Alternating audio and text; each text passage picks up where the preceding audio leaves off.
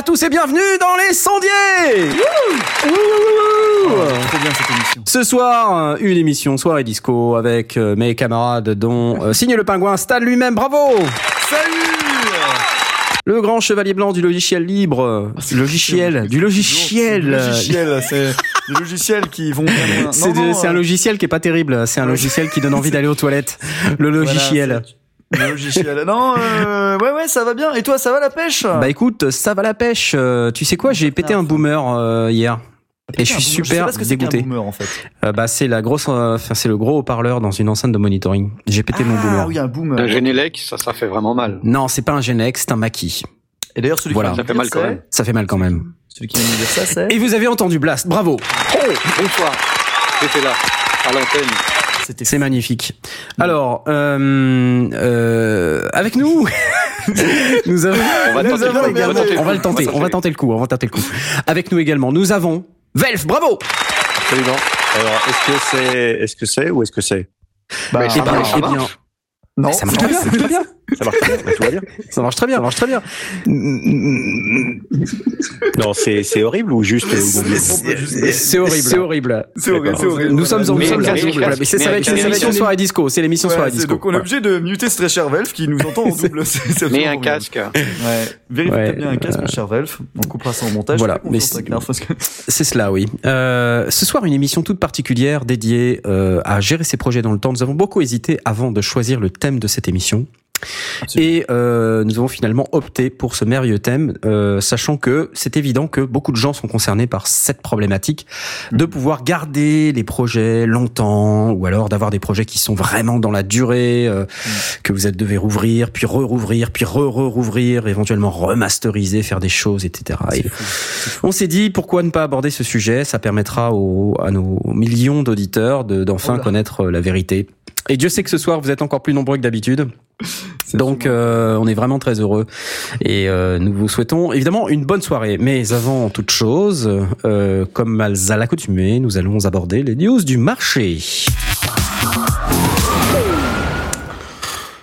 Et je vais te passer la parole, mon cher Blast, euh, car tu as fait un effort de préparation que j'estime assez phénoménal ce soir. Ah ouais, j'ai passé au moins Tout 45 repousse, minutes. Bah, C'est déjà beaucoup. C'est c'est plus que C'est moi. pas mal, c'est pas mal, Ouais. c'est pas mal. Ouais.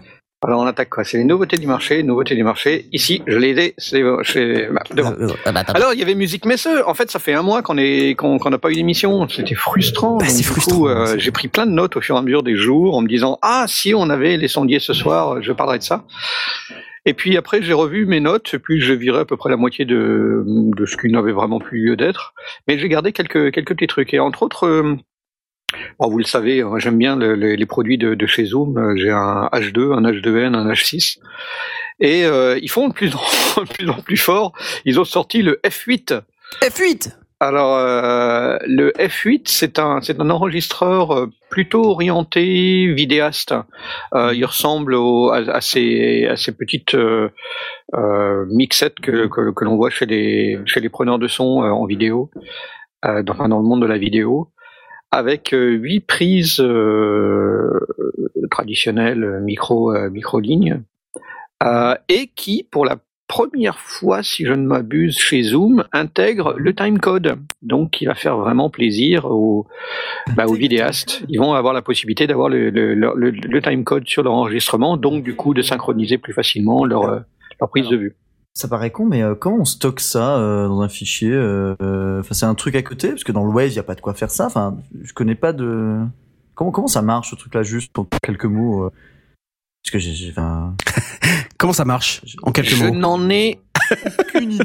D'accord, bah, c'est- aucune parce que là, je, je viens de le dire, genre, c'est un fichier à côté qui te génère pour te dire à ce moment-là c'était ce truc-là. Enfin, je, le what c'est total. Non, mais en fait, Alors- la, la, la maje- la majeure partie du temps, quand tu as un truc qui, est, euh, qui te permet de gérer du timecode, effectivement, tu as une piste de timecode. Et euh, le timecode, c'est de l'audio. Euh, ou alors, euh, dans un appareil numérique, c'est euh, c'est une piste numérique qui indique euh, le temps. Voilà. Ok, mais au niveau format, genre, vous avez pas des noms de format pour les timestamps Alors, Bah, au niveau format, c'est le B broadcast quelque chose. D'accord. Euh, c'est un format que- compatible avec euh, avec le, le format euh, PCM traditionnel comme on a en Wave ou en AIFF, mais qui est spécialisé euh, broadcast. Euh, mais j'en sais vraiment pas plus parce que je fais pas assez de vidéos pour. Et puis, puis j'ai pas d'appareil qui génère de timecode, donc je me suis pas intéressé. En fait, du coup, j'en sais rien. Mais euh, le principe, c'est qu'effectivement, ça permet de, de synchroniser un certain nombre d'a- d'appareils entre eux et donc euh, de, de recaler très facilement ces pistes euh, tous ensemble. Alors, Alors- l'avantage de ce, de, de ce zoom pour moi, on a, on a vu que le proto, hein, il n'est pas encore sorti, il sortira à la fin de l'année. Euh, c'est que d'abord, il est annoncé à un prix très abordable, et quand on voit les appareils de, de ce type-là euh, dans le monde de la vidéo, c'est encore très cher euh, parce que c'est c'est pas encore quelque chose qui est tombé dans le grand public. C'est euh, ça reste des, des appareils professionnels ou éventuellement semi-professionnels, mais c'est encore très très cher.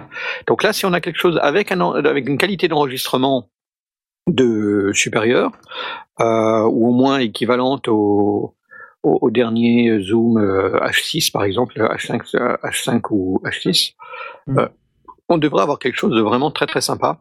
D'autant plus que euh, donc en- encore une fois, on a vu que le proto, donc on n'a pas eu de démonstration de quoi que ce soit. On a pu euh, que voir des vidéos avec des gens qui le manipulaient dans tous les sens.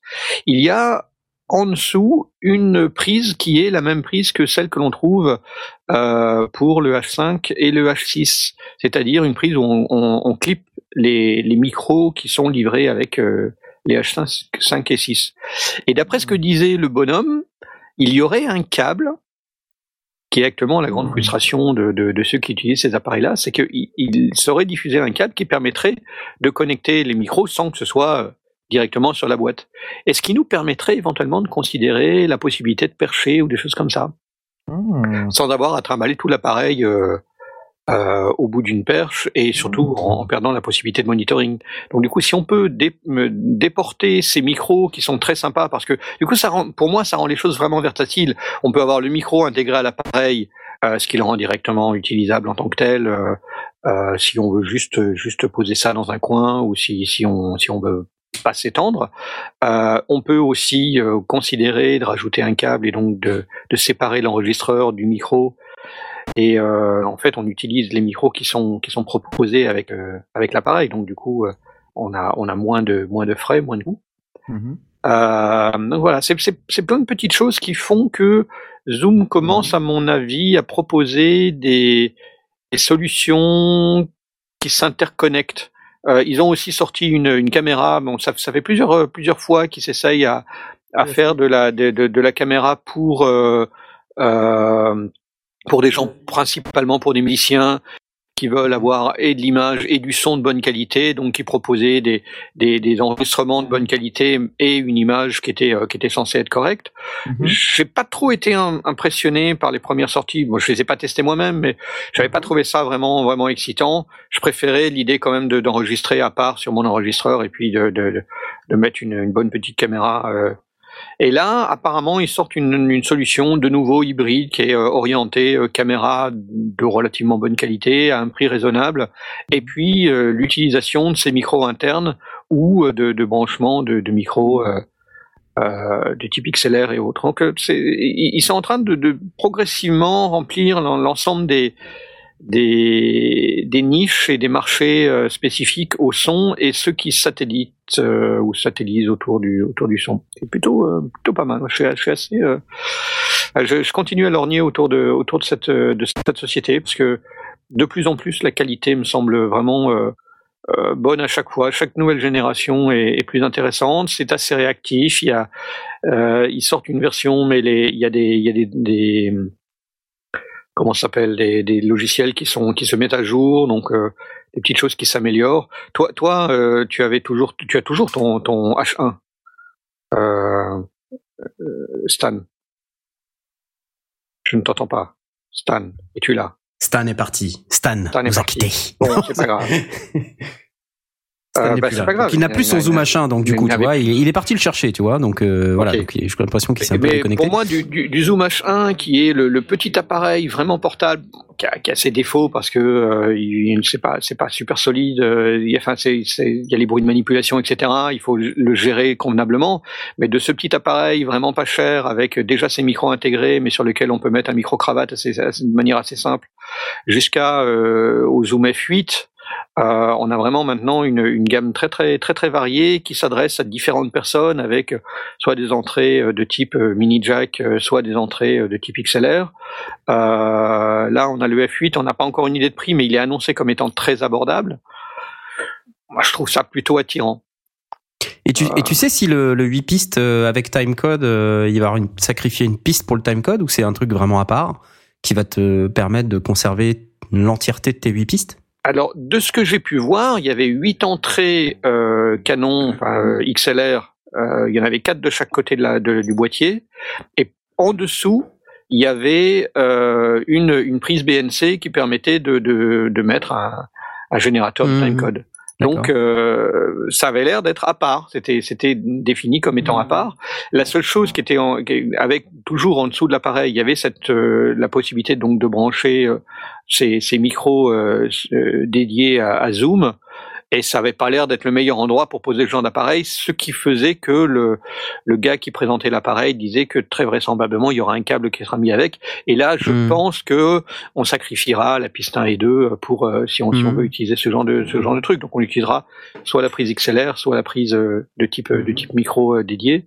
Hmm. Euh, mais le timecode, non, me semblait être à part. De nouveau, on a vu que le boîtier, on l'a pas vu en fonctionnement, on n'en a pas vu grand chose, mais ce sera intéressant de, de voir à, comparer avec des, des, appareils beaucoup plus. Euh, euh, J'en ai pas en tête, je crois que Tascam en fait, euh, mais enfin il y a, y a, les, tout, tout ce qui est Mixi et compagnie, euh, qui sont quand même beaucoup beaucoup plus chers que euh, que ce que Zoom nous a habitués.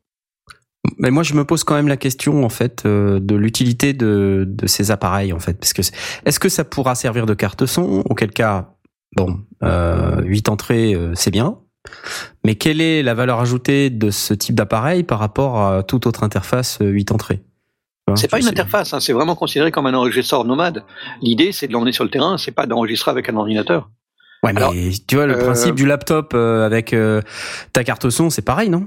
Tu crois pas? Ah non, attends, le mec, il est là avec son casque sur les oreilles, son, son, son appareil en bandoulière et ça, et ça perche dans les mmh. mains.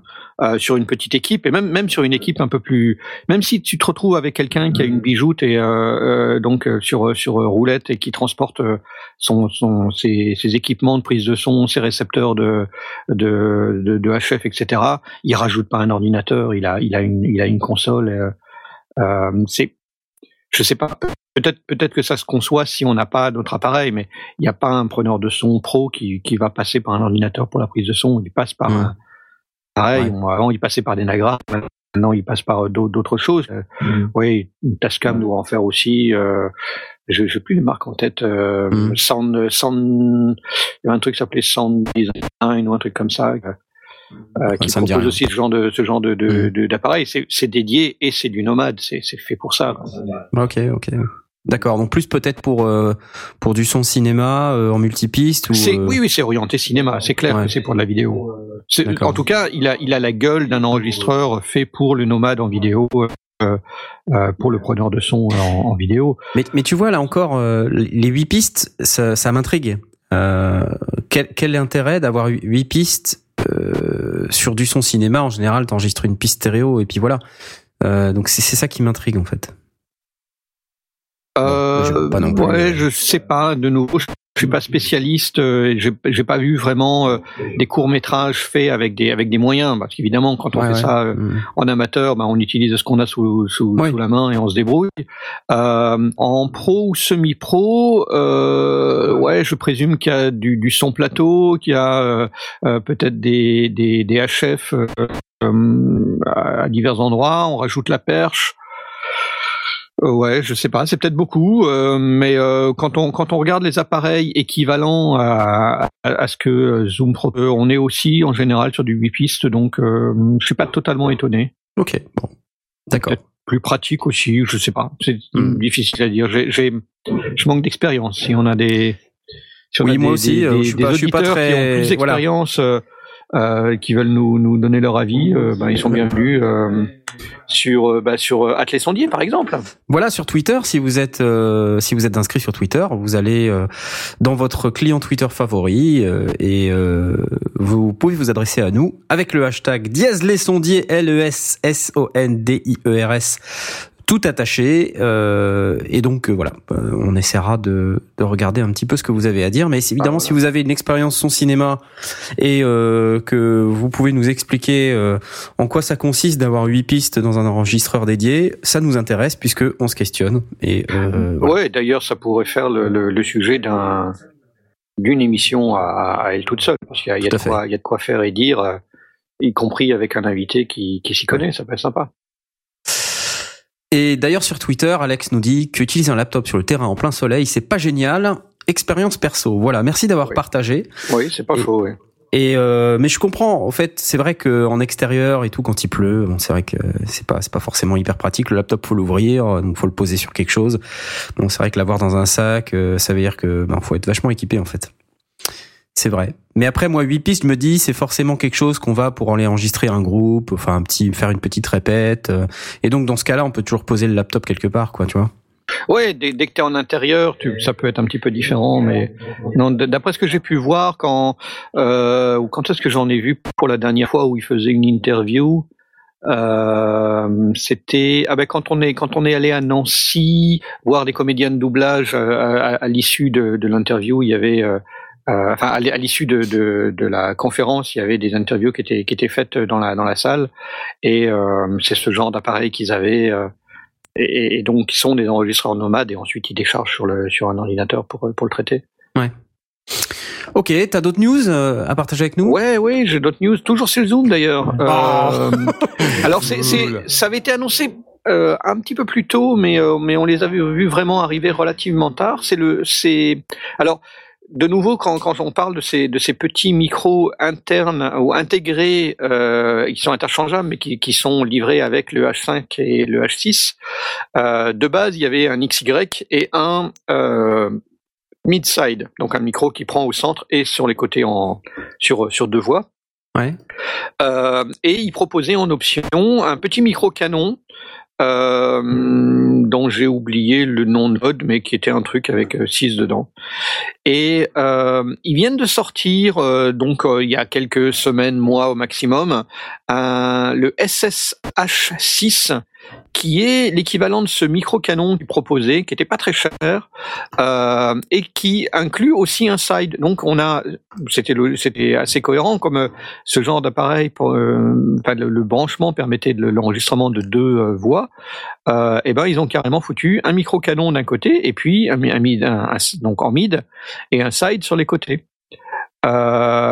Et du coup, quand on compare les, les, prix, on se retrouve avec un micro euh, qui est finalement en stéréo, enfin en stéréo, euh, qui, peut être remixé euh, ensuite en, stéréo avec plus ou moins de prépondérance de la, partie centrale sur l'aspect canon. Donc de nouveau, on est dans, un aspect plutôt pour la vidéo. Hein. Plus du side, donc de, l'ambiance qu'on va pouvoir doser à l'envie sur le même enregistrement, simplement avec le, gestionnaire de, de, de mid-side. Une ricotte, donc l'espèce de machin, en ce qu'on appelle aussi le dead cat, le, le, truc en poil qui se met autour pour, pour éviter les bruits de vent. et le tout pour 130 La bonnette. Alors, la bonnette, tu cherches. C'est ouais, ah oui, mais il y a que le micro. Ah, mais... En plus, le, le non? Alors tu as le micro euh, en mid-side avec dont, dont, dont, le mid est un, est un canon, la bonnette, euh, enfin c'est plus que la bonnette, hein, c'est une bonnette en poil, c'est le c'est vraiment le dead cat. Une bonnette en poil. Euh, et euh, on est à 138 euros. Et quand je compare avec des, des, des micros canons habituels de nouveau pour la pour la euh, pour pour pour de la vidéo, hein, mais euh, euh, les chez Rode, il y a les NTG 2, on est déjà à 200 euros, le NTG 4, on est à 400 euros. Alors, mmh. à mon avis, le chiffre c'est le prix euh, de 200, 400. Euh, Vaut mieux pas acheter le pareil, NTG 12. Hein. Sennheiser, on est pareil, on est on est on est très vite dans les 300 euros, etc. Je trouve que pour un pour un petit euh, un, un petit canon, si ce fameux câble sort euh, avec la sortie du F8, on va avoir la possibilité, de nouveau, euh, c'est pas forcément ce qu'on achèterait si on n'a absolument rien, mais euh, si on a déjà un H6 ou un H5, ou qu'éventuellement on veut s'offrir un F8 et que euh, on a besoin d'un micro canon pour percher de manière assez simple et en plus récupérer du side euh, si on veut avoir un petit peu de, de, d'ambiance qu'on va pouvoir doser et injecter au besoin, ce qui permettra d'avoir un son moins moins brut de fonderie. Euh, bah, 138 euros, euh, je connais pas moins cher. Ah si, il euh, y, a, Mhm. y a les T-Bone, mais euh, mais bon après faut, c'est pas la même catégorie quoi. Ouais. Et euh, donc moi je suis, je suis assez bluffé par ça. J'avais envisagé quand j'ai acheté mon H6 de de- d'acheter le canon, puis finalement j'en avais pas l'usage donc j'ai laissé tomber. Et quand je vois le, le ce, ce, ce canon avec le side intégré, bah, je me dis que j'ai bien fait d'attendre, que je me voilà, euh, tant, tant, tant que le câble est pas sorti, je suis pas forcément euh, amateur, mais euh, mais une- si le si le câble de, de connexion euh, sort, parce que c'est un connecteur un peu spécial, donc du coup on peut pas, c'est difficile à bricoler soi-même, euh, bah ça pourrait être une, une solution.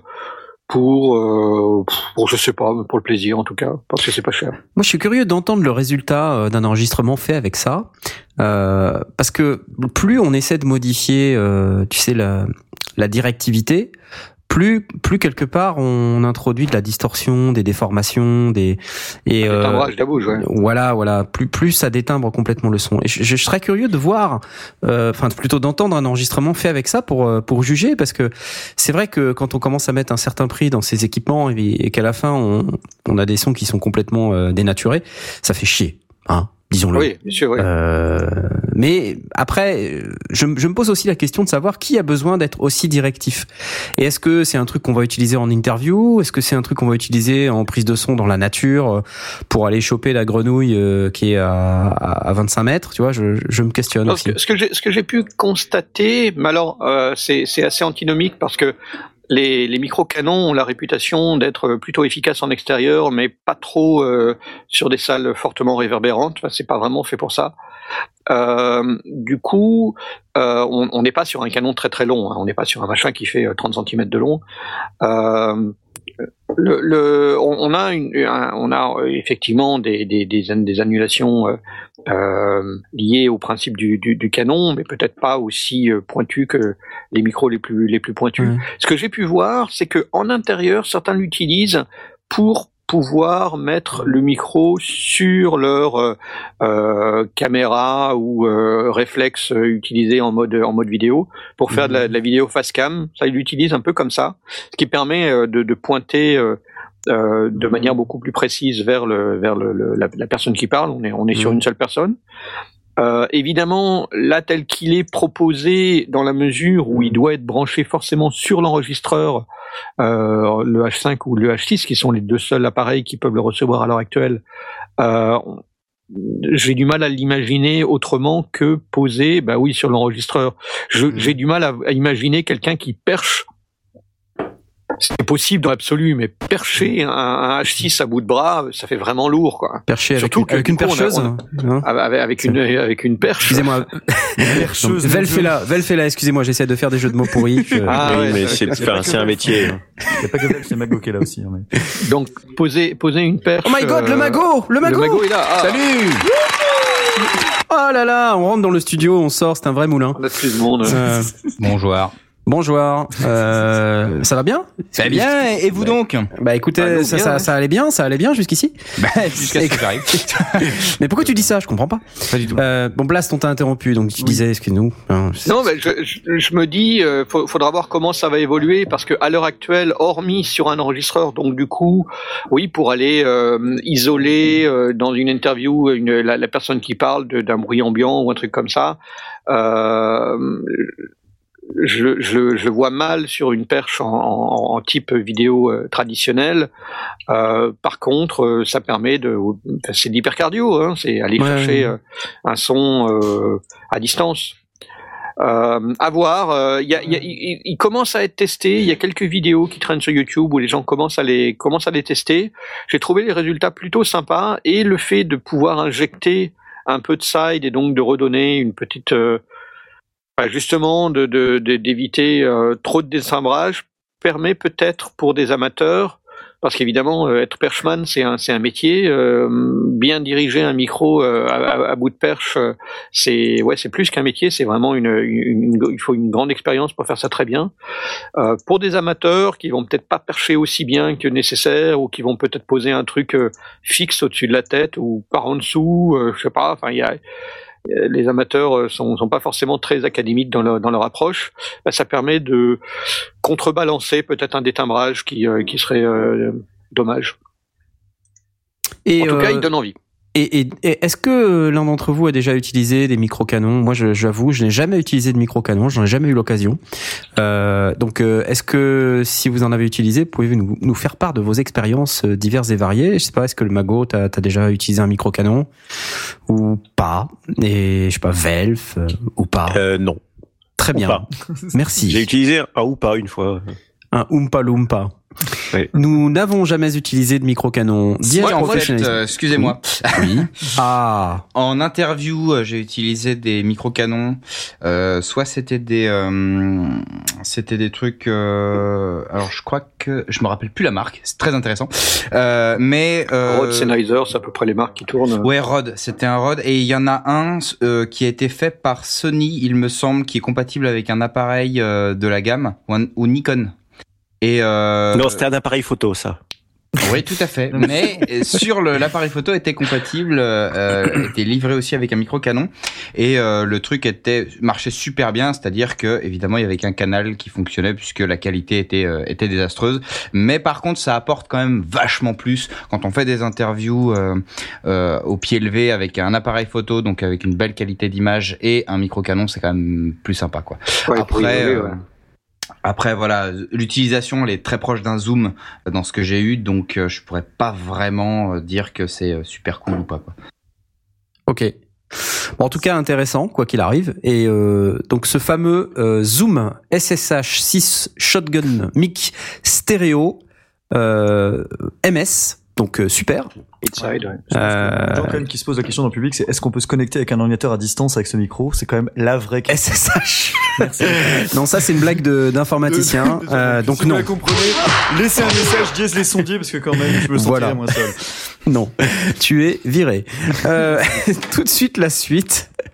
Euh, Blas, tu penses que t'as encore, euh, t'as encore des choses à nous dire? J'ai j'ai repéré le.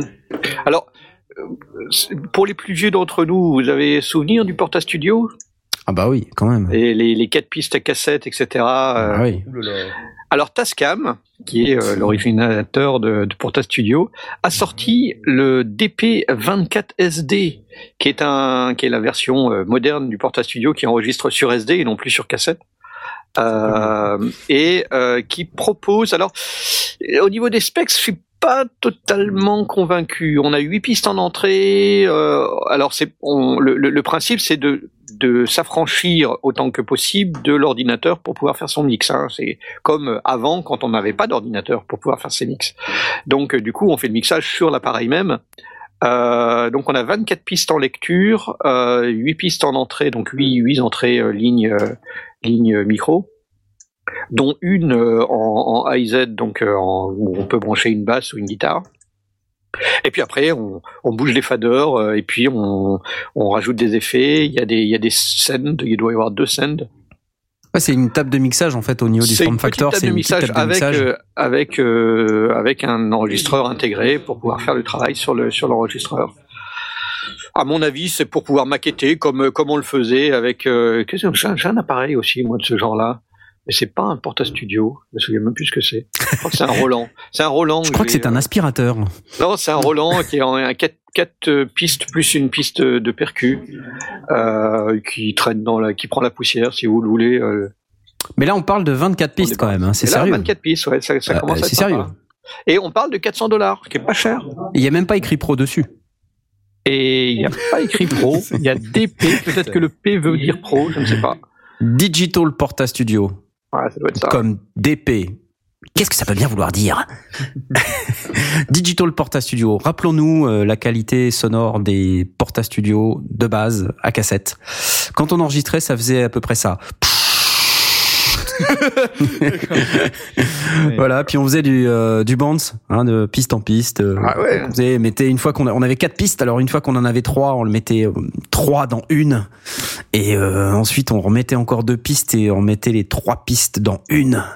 Et donc euh, ben, on ajoutait le souffle de, de 150 hongrois unijambistes qui Ah bah oui, c'était euh, POC aussi utilisé un porte Absolument, euh, un porte-à-studio pour enregistrer des tas de trucs. Vous avez expliqué ça dans les sondiers d'ailleurs.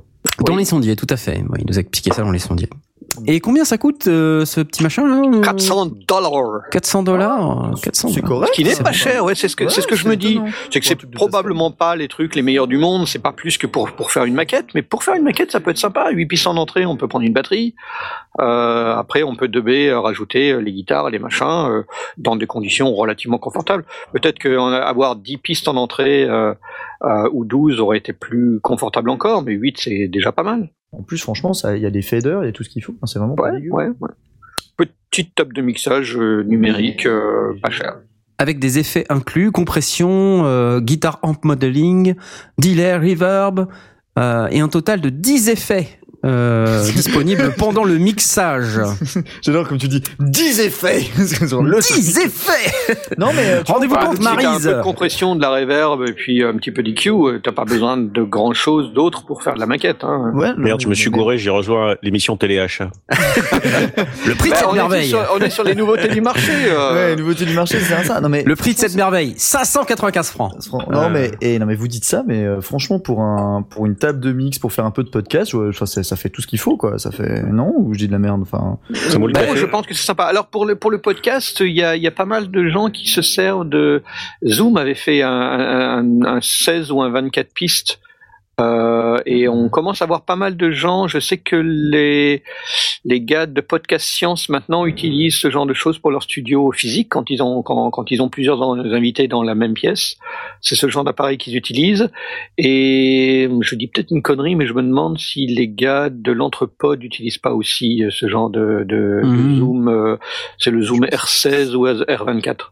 C'est propre quoi c'est vraiment propre après peut-être pour faire des petits réglages à l'arrache c'est plus compliqué mais ouais c'est pas mal Ben, Mhm. euh, moins moins que sur un sur un H6 parce qu'un H6 t'as 6 entrées, ce qui est plutôt sympa.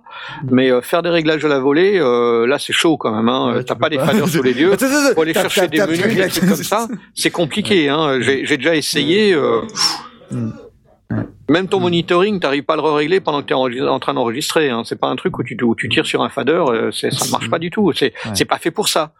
Euh, donc, euh, pour une émission en direct, si t'as pas de fader, c'est un peu compliqué. Mais, mais là, effectivement, euh, je sais pas si elle a la possibilité de, de, de faire en direct comme, comme les Zoom R16 et R18 euh, et, R, et R24 qui sont un peu anciens, donc du coup, qui n'ont pas des préamplis euh, les meilleurs du monde. Bon, c'est suffisant pour euh, pour euh, une petite émission de radio, mais mais si on veut vraiment enregistrer de la voix, le R16 c'était un petit peu léger, ou enregistrer un groupe de, musique.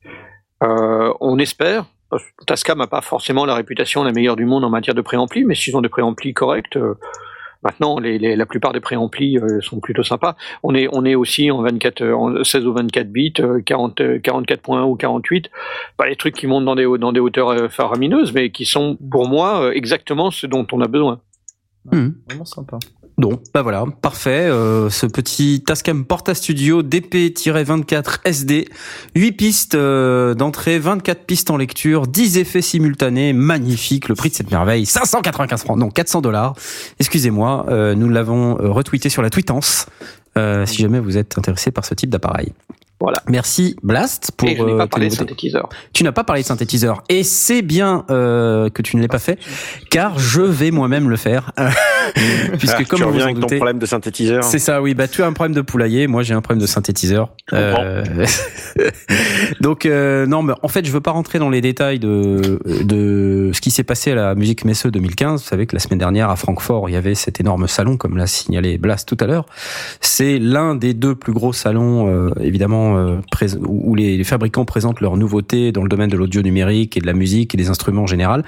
Euh, L'autre étant le NAM, le, le Winter NAM à Anaheim, euh, en Californie. Euh, donc là, cette fois-ci, juste euh, deux, deux choses qui m'ont euh, un petit peu marqué sur le, la musique Messe 2015 et on vous fera un article un peu plus circonstancié euh, comme on fait sur le NAM euh, quand il y a ce genre d'événement sur lesondiers.com. Euh, on a Roland qui a sorti deux, en fait, ils avaient déjà annoncé le JDXA au NAM, mais là on l'a vu en vrai le fameux flagship keyboard euh, de Roland, enfin euh, le nouveau euh, game changer comme ils disent hein, tous. Euh, donc ce qui est intéressant en fait dans ce dans ce synthé, c'est qu'il il est euh, dans la gamme un peu Aira. Alors il est pas vert comme le reste de la gamme Aira, il est un peu rouge, mais ça dénote un peu d'un design qui, qui est un peu similaire à la gamme Aira. Et euh, donc c'est un synthé euh, de quatre voix indépendantes, mono. Donc c'est un permet de faire des accords à quatre doigts, super. Et euh, ils appellent ça ce qu'ils appellent un crossover synthesizer, c'est-à-dire c'est un, un synthé qui mixe à la fois le monde analogique et le monde numérique.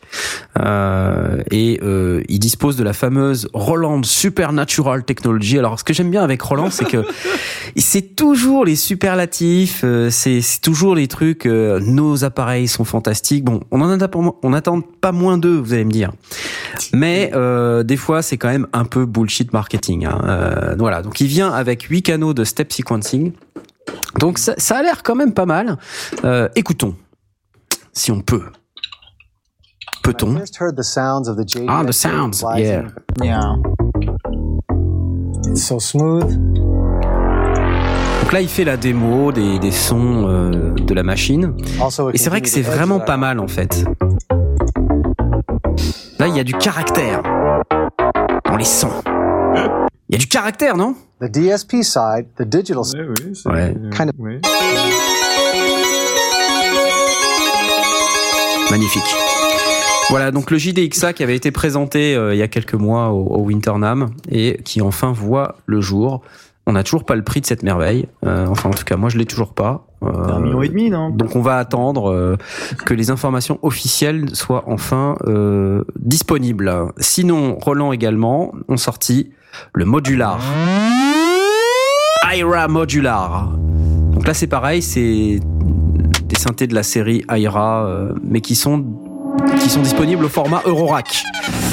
Alors qu'est-ce que le format Eurorack? Allez vous me demander. Donc c'est des formats euh, de, synthétiseurs modulaires que vous pouvez mettre dans des racks et brancher ensemble euh, sur un certain format. C'est ce qu'on entend. C'est ce que vous entendez en fond. voilà. Donc ça c'est pour les vrais de vrais. hein. Euh, donc si vous aimez la synthèse modulaire, la synthèse modulaire c'est quoi? C'est que vous achetez vos petits modules, un filtre, un oscillateur, un, un séquenceur, etc. Et donc là vous avez un certain nombre de modules qui sont disponibles au format Eurorack de la série Aira. Euh, donc c'est une grosse nouveauté. Il y a de plus en plus de fabricants ayant pignon sur rue qui commencent à produire des modules au format Eurorack. Euh, D'ailleurs, ce, mode de synthèse euh, tend à se démocratiser de plus en plus. Euh, il y a évidemment les synthétiseurs, vous en avez plusieurs types, hein, mais euh, en gros, c'est soit vous avez un, gros clavier avec des, des modules qui sont agencés entre eux de manière figée, vous pouvez pas changer la manière dont les sons rentrent les uns dans les autres. Euh, si euh, ça, ça vous convient pas, vous pouvez toujours acheter un modulaire, donc c'est-à-dire euh, vous achetez les modules séparément et vous les reliez entre eux avec des câbles de patch. Donc c'est ce qui, euh, vous avez sans doute tous vu euh, cette photo du, du Moog modular où vous avez ce sac de nouilles de câbles euh, devant l'appareil euh, qui est Oui, qu'on n'avait gigantesque. pas le droit d'en parler du modulaire, sinon ça on devait payer l'apéro. C'est vrai? Mince. Ah non, c'était le MS20. Désolé. Ouais. Ah, bah voilà, hop, euh, c'est l'apéro. Donc bref, euh, sac de nouilles de câbles, euh, etc. Mais donc c'est c'est un mode de synthèse qui est de plus en plus populaire euh, et et donc euh, bah voilà Roland ainsi que que Sequential Circuit euh, a, a plongé un peu dans cette euh, nouvelle mode et propose maintenant des, des synthés au format Eurorack. Eurorack, c'est un des formats qui existent dans le domaine de la synthèse modulaire, qui est plutôt bon marché et, et qui s'appuie sur des, des câbles mini jack. Voilà. Donc ça, c'était les deux news dont je voulais vous parler. Vous voyez, ça va, ça dure pas longtemps, c'est pas trop douloureux. On n'a pas besoin d'en parler pendant trois heures, mais c'est quand même bien d'en parler. Il Voilà. existe la même chose en midi ou pas pour euh, pour les Roland là? Alors, euh, les, les modulaires en général, ne, tu peux tu peux acheter des modules MIDI qui eux vont apporter la fonctionnalité MIDI à tes synthés modulaires. C'est-à-dire par exemple pour pour faire un synthé, en général, tu as besoin d'un oscillateur, d'un filtre, euh, d'une enveloppe euh, au minimum pour pouvoir euh, euh, produire des notes qui sont filtrées et, qui ont un, volume qui évolue dans le temps. Ensuite, euh, si tu veux du MIDI, ben, tu ajoutes un, module MIDI et puis tu t'assures que fait ce module MIDI il sert de déclencheur à ton oscillateur. Donc c'est toi en mettant tes câbles en fait qui, euh, qui détermine la manière dont ça fonctionne. Euh, donc il n'y a pas spécialement de module MIDI euh, Roland, mais euh, il y a des modules MIDI qui sont disponibles sur le marché. Non, enfin en fait quand je disais ça, c'est que hum, l'équivalent, euh, là c'est une machine, l'équivalent euh, euh, plugin VST ou autre quoi en fait, vraiment géré en MIDI dans l'ordinateur. euh. Ah oui, d'accord, je vois ce que tu veux dire. Euh, non, pour l'instant non. D'ailleurs, euh, dans la série Aira, euh, pour info, euh, Roland a inversé le concept. C'est-à-dire que ils ont inventé le concept du plug out. Euh, et alors, qu'est-ce que c'est ce truc? Plutôt que d'avoir un logiciel euh, dans, sous forme de plugin dans, dans un Mac ou un PC, c'est un, un, un module supplémentaire, logiciel également, euh, mais qui va se mettre dans un synthé de la gamme Aira qui s'appelle System One. D'accord. Donc, euh, en fait, quand tu achètes le System One, tu as un synthé de base. Et dans ce System One, tu as un système de plug-out, s'ils appellent ça. Bon, c'est c'est des plugins pour le synthé, quoi, en gros. Mhm, D'accord. Euh, tu les mets dedans. s'appelle plug out, c'est bien. Ouais, bah, c'est du marketing, ça s'appelle. Hein. Et, euh, et donc ils produisent un certain nombre de plug-out. Là, ils ont ils ont récemment annoncé un certain nombre de modules euh, très intéressants. Évidemment, faut que ça intéresse. Mm. Si ça ne vous intéresse pas, évidemment, nous n'en parlons pas. Voilà, c'était les news du marché. Euh, je ne sais pas, messieurs, qui, qui est arrivé un peu plus tard. Est-ce que vous vouliez nous, nous abreuver de vos nouvelles, éventuellement? J'ai pas bien vu ce qui se faisait moi là dernièrement. T'es Euh, pas allé à Francfort? T'es pas allé à Francfort? Non, non, non. Ah mince, Mais moi, si je vais à Francfort, c'est pour manger des saucisses, c'est ça. principalement. Donc euh, non, j'ai pas, j'ai pas l'activité, la- les nouveautés euh, qui ne sont pas de- des nouveautés de la saucisse malheureusement. Bon, mais c'est pas grave, on, on t'aime quand même. Hein. Merci d'être là, on t'applaudit très fort. Merci pour ces news. Je vous propose qu'on passe au thème principal de l'émission, gérer ses projets dans la durée, et tout cela n'a aucun rapport avec les macarons. C'est parti.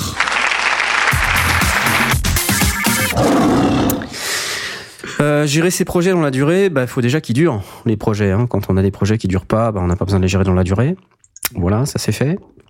On va enfoncer un, un paquet de portes ouvertes, je sens.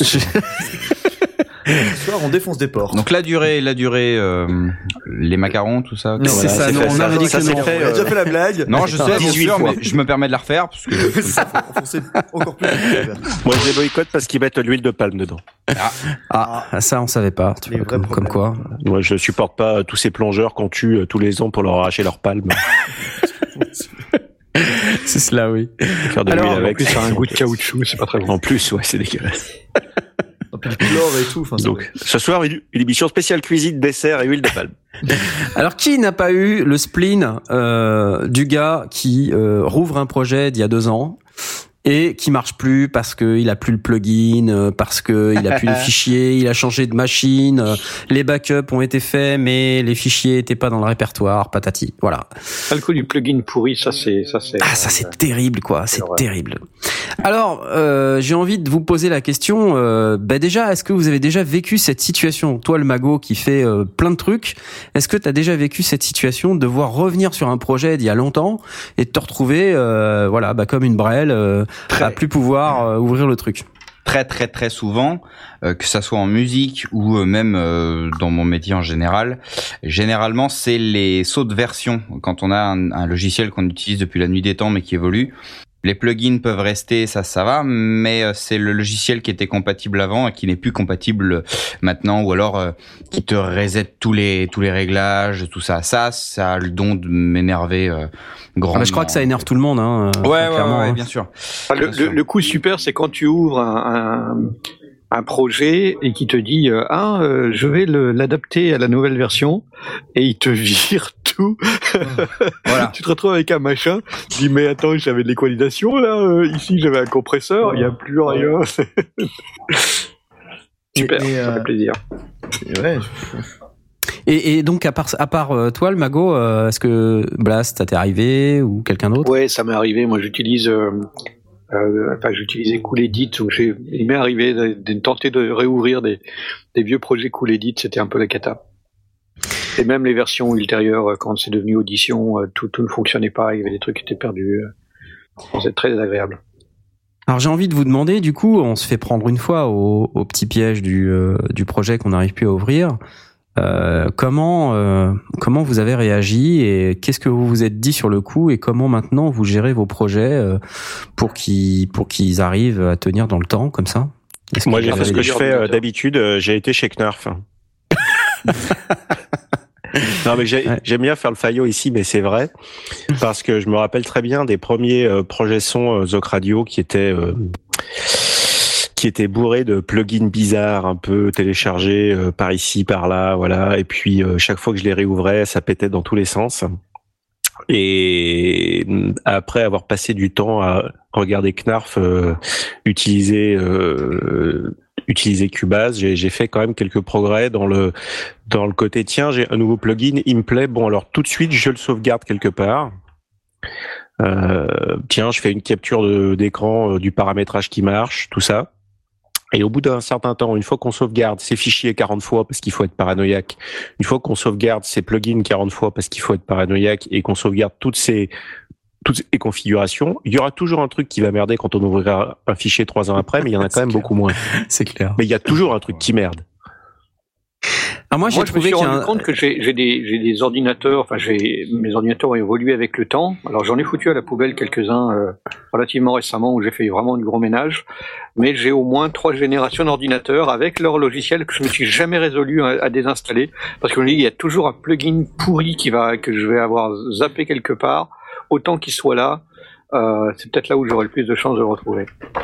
J'y arrive pas. J'ai ça, c'est vraiment de la paranoïa. euh, j'ai trois générations d'ordinateurs que quand, quand je changerai celui que j'ai actuellement, euh, je virerai peut-être le plus ancien, mais, mais pas les intermédiaires. Ah, C'est Alors, exactement moi, ce soir, quand même, euh, j'aurais aimé faire une mise en garde parce que on parle tout de suite du, du fond du, euh, du problème technique sur les sur les sur les outils. Mais moi, j'ai j'ai bien vu le thème gérer un projet dans euh, la durée. Et donc, pour nos auditeurs, j'aimerais faire une mise en garde. Euh, si vous voulez gérer un projet son dans la durée, petit 1, ne faites pas d'enfants. Petit 2, ne déménagez pas. Petit 3, ne changez pas de travail. Petit 4, n'ayez pas d'autres loisirs que les projets son. Et petit 5, n'ayez pas de vie de couple. Là, normalement, vous devriez pouvoir gérer votre projet dans la durée. Ouais, quoique, quoique, si tu, si tu ne suis pas ces conseils-là, tu vas devoir gérer plus longtemps encore. C'est pas grave. Voilà, c'est-à-dire Hein, qu'après, c'est- la durée qui sera. C'est la durée, c'est ça. ouais. C'est ce que j'étais Voilà. en train de me dire. Je me dis, mais en fait, j'ai tout faux euh, par rapport Ouais. à tes critères. Là. je, je vois bien ce que tu mets, mais ça explique la, la, le time-lapse qu'il y a entre deux épisodes sur River, tu vois. C'est ça, C'est- ça. entre deux projet de épisodes, longue des, affaires pas très ça. normales maintenant, tu vois. C'est Mais voilà, en fait, on aborde un point vachement important, c'est que la durée, elle, elle dépend aussi de plein d'autres trucs. Et Tout à fait. euh, c'est les priorités des gens aussi peuvent changer. Tu disais ne faites pas d'enfants, c'est con, mais euh, bah voilà, enfin quand tu dors pas parce que ton gamin la nuit euh, il dort pas, euh, bah voilà, t'as pas forcément, euh, t'as pas forcément, t'es pas hyper efficace quand tu dois te mettre sur ton projet. Tu perds tes plugins parce que tu dors pas, je Ouais. comprends rien du tout à ce que tu dis. Non, mais il y a un autre truc, ne déménagez pas, ça c'est bête, mais en fait c'est vrai que Ouais, quand tu ouais. déménages, les risques euh, de perdre tes trucs, de, de casser quelque chose et que du coup tu sois plus en mesure d'ouvrir tes anciens projets, c'est c'est délirant. Hein. Euh, je comprends pas trop, attends. Euh, là, Euh, je comprends pas trop. Le déménagement. euh, Tu perds un jack, c'est c'est la fin. Non mais tu perds un disque. Oui, tu, tu perds un disque, ok, non, parce que je me suis en train de me dire comment ton déménagement peut faire quelque chose sur ton setup software. Enfin, il y a un moment où. Ah bah tu perds ton disque, euh, tu perds une licence, t'as pas que perdu la ton clé setup USB. qui- software. Tu, tu peux, voilà, tu peux perdre une partie de ton hardware qui fait que ton son sera plus jamais le même.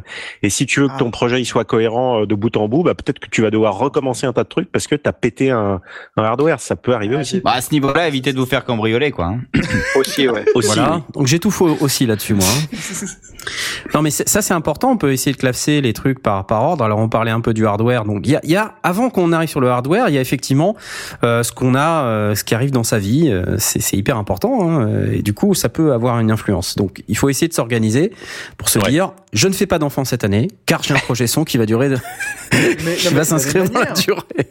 Non, mais un truc il- où il tu faut utilises ta faire- voix quand t'es trop jeune parce que ta voix va muer? Oui, Eh, si vous si êtes encore comme plus ça- chaud, ne faites Ouais, pas de. Non mais eh, C'est pas- mais c'est c'est une vraie bonne réflexion. Si, si, on, si on prend justement les, les sagas MP3 ou, de, ou des projets, on a, on a de, je vois ça sur Detophonics, on a de, de plus en plus de, de, de jeunes, euh, euh, de jeunes membres. Euh, ouais, c'est pas idiot. Ça, ça peut avoir son influence. Le- la, la- la chose qu'on rencontre plus couramment dans, dans le cadre de la saga MP3, c'est euh, des équipes qui se séparent, des gens qui n'ont plus le temps et qui du coup peuvent plus prêter leur voix. Euh, Ça, c'est toute l'histoire du rock. toujours compliqué à, gérer dans le temps. Bah, c'est l'histoire du rock, mais à la rigueur, euh, tu tu t'en as un euh, qui qui meurt, tu le remplaces ou tu le remplaces pas. Mais enfin, à un moment donné, il faut faut bien avancer. Euh, t'as ton chanteur qui devient fou, euh, bah tu le remplaces. Et, Ouais. euh, Regarde ACDC par exemple. tu Il s'est noyé dans son vomi. Tu, tu prends ACDC, tu prends. Pink Floyd, euh, c'est forcément ils sont passés par ça aussi, et il y en a qui sont sont toujours pas vraiment sortis en, au final, euh, mais euh, mais oui c'est forcément euh, c'est forcément quelque chose. Est-ce que c'est euh, de la gestion euh, Donc, ne tombez pas dans la drogue et surtout ne vomissez pas. pendant que ouais.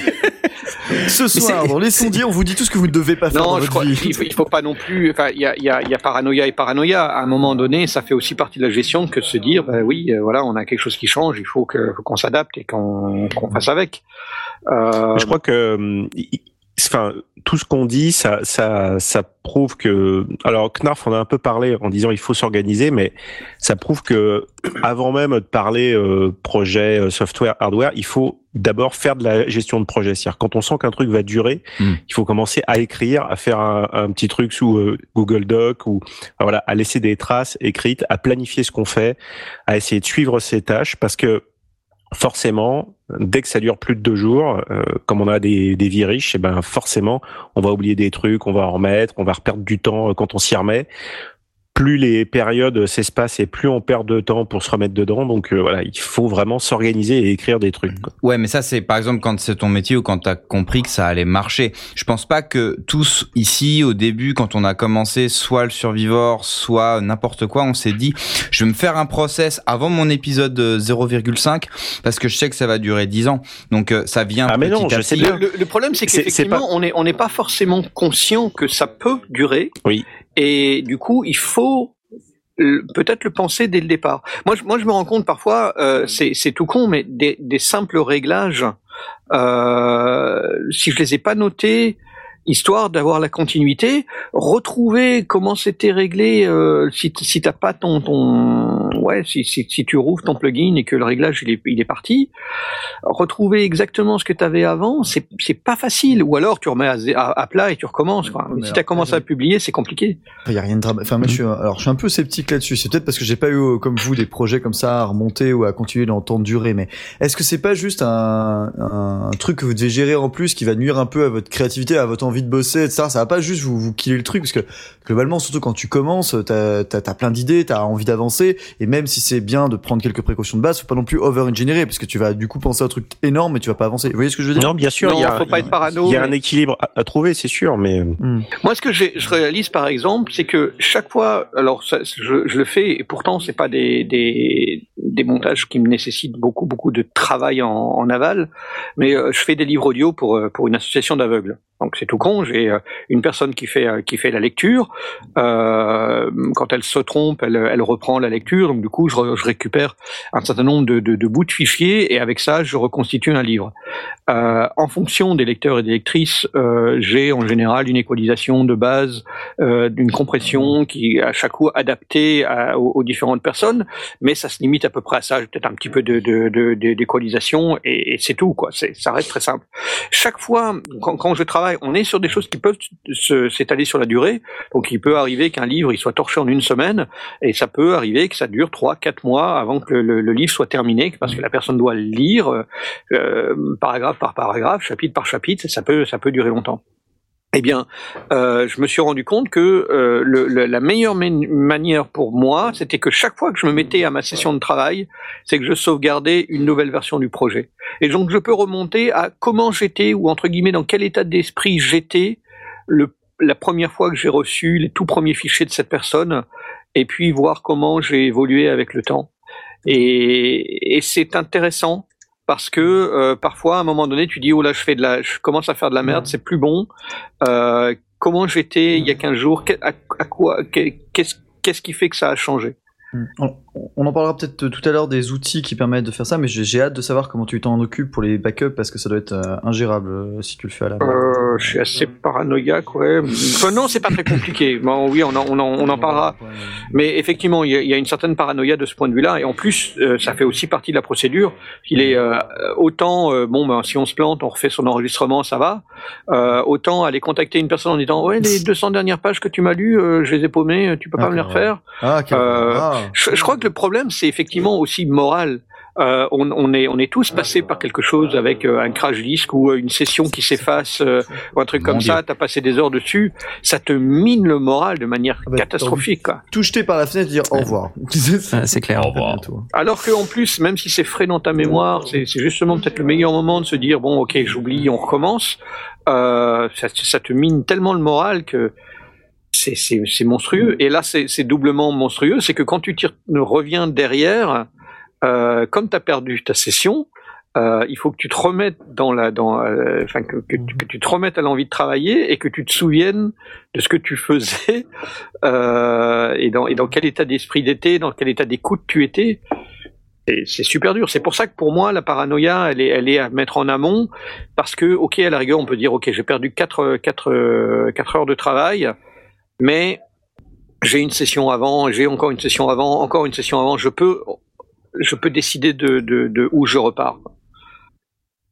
Mais tu sais, il n'y a pas forcément, on disait tout à l'heure, euh, euh, on disait tout à l'heure, on sait pas quand on démarre si ça va durer 10 ans. Mais, euh, mais quand tu fais de la musique, par exemple, et que tu as un album que tu veux rendre cohérent, c'est Oui. aussi vachement important de, de noter ces réglages. Par exemple, je sais pas si t'aimes bien le, le son de batterie et que tu l'as mixé d'une certaine manière et puis que voilà que tu dois refaire le même son. C'est important de pouvoir prendre des notes quelque part.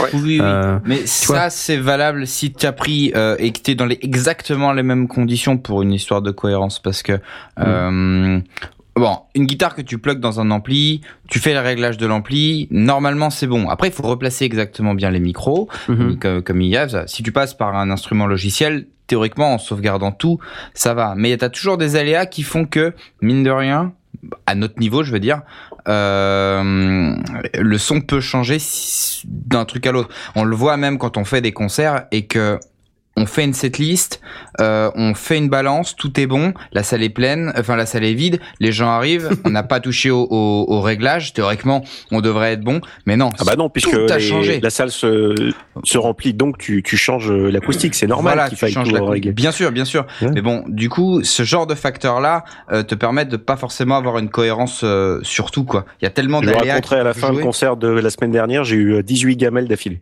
Ah ouais. Mais, mais je Ah. crois que le, le- Teasing, le- restez bien avec nous. le, fait de, se faire des fiches ou de prendre des notes permet pas forcément de retrouver le réglage, c'est pas forcément le, plus important, c'est l'état d'esprit que, que, je trouve plus important. Moi, je me fais des fiches Bristol quand, quand je traite, euh, c'est souvent quand je fais de la saga MP3 et que, que je dois traiter une voix particulière d'un comédien ou d'une comédienne. Euh, je me fais la fiche Bristol de ce que j'ai mis. Est-ce que j'ai posé un DSR ou pas? Est-ce que euh, j'ai eu besoin de faire de l'équalisation ou pas? Alors, je, je me fais un, euh, je, je note pas précisément le réglage, mais j'indique ce que j'ai appliqué dessus. Euh, au cas où justement, si je perds la, la, la, liste de, la liste de mes réglages, je peux revenir derrière et me dire voilà, bah, euh, peut-être que le, avec, avec le temps, bah, j'ai plus besoin de DSR, mais en tout cas, je savais que je l'avais fait. Et ça, ça, me- ça me met dans une, une situation d'écoute un Mm. petit peu particulière. Et est-ce que Mhm. t'as pas le problème qu'on a souvent? Alors moi je vois avec l'informatique, hein, mais il y a peut-être des trucs similaires où globalement la documentation au fur et à mesure, parce que c'est de la documentation que tu crées en fait, à toi, c'est ta propre Oui. documentation. Est-ce qu'elle se périme pas? Est-ce qu'au fur et à mesure, est-ce que tu penses bien à mettre à jour tes, tes fiches Bristol? Est-ce que t'as pas ce problème-là au fil du temps Parce que finalement c'est des projets quand même qui sont assez, euh, je pense que vous modifiez quand même assez fréquemment les réglages au fur et à mesure, vous les affinez, vous les peaufinez. Est-ce qu'il n'y a pas le risque que ça se désynchronise et qu'à la fin en fait ça te sert pas parce que tu sais que t'as trop changé par rapport à ce que t'avais écrit au début? Ouais, mais comme, comme je disais, c'est surtout une question d'état d'esprit. Mm. Si, si, je, si je dois revenir sur, sur quelque chose, je, je tombe sur ma, ma fiche Bristol, puis je me dis, oh, finalement, euh, le DSR, bah, la personne, peut-être qu'elle a changé de micro, peut-être qu'elle a changé d'environnement, et que je, ou- Moins besoin. avec son expérience, il y en a, il y en a moins besoin. Bah, c'est pas compliqué parce que j'ai la fiche Bristol sous les yeux, donc euh, j'ai mon petit paquet de, de, de fiches. Alors ça traite un peu de tout. Parfois c'est tout connement un, un branchement, euh, comment brancher tel, tel appareil de, de la manière la plus optimale, parce que j'ai passé peut-être une heure à, à réfléchir à, à ici je sors en jack, ici je rentre là, mais qu'est-ce que j'utilise comme truc? Euh, Ben je me fais un petit un petit crowbar euh, rapidement. Je l'ai je fait pour certains certains réglages où j'avais besoin d'une synchro particulière. Quand, quand je fais une, une interview pour Mac Pre 3, euh, même si je réutilise pas forcément la, la, la même méthode, euh, bah, en tout cas, je peux retomber sur mes vieilles fiches en me disant, bah tiens, quand j'ai euh, quand j'ai interviewé euh, Jay euh, pour Mac P3, bah, c'est comme ça que j'étais branché. Quand j'ai interviewé euh, euh, bah, d'autres personnes, j'ai interviewé quatre, quatre ou cinq personnes déjà pour Mac P3, euh, bah, je peux retomber dessus. Je me dis, bah tiens, c'était une bonne idée ou euh, ou je fais autrement. Mais euh, pour moi, c'est retrouver sur euh, peut-être une, une plus que la, vraie réponse, c'est me mettre ça, me sert de, pied à l'étrier, de presque de, remise le, cerveau en, mode tiens je réfléchis à ma solution plutôt que euh, je rentre du boulot, euh, il faut que je faut que j'évacue tout ce que j'avais dans, le crâne avant de me plonger dans, ce que je fais.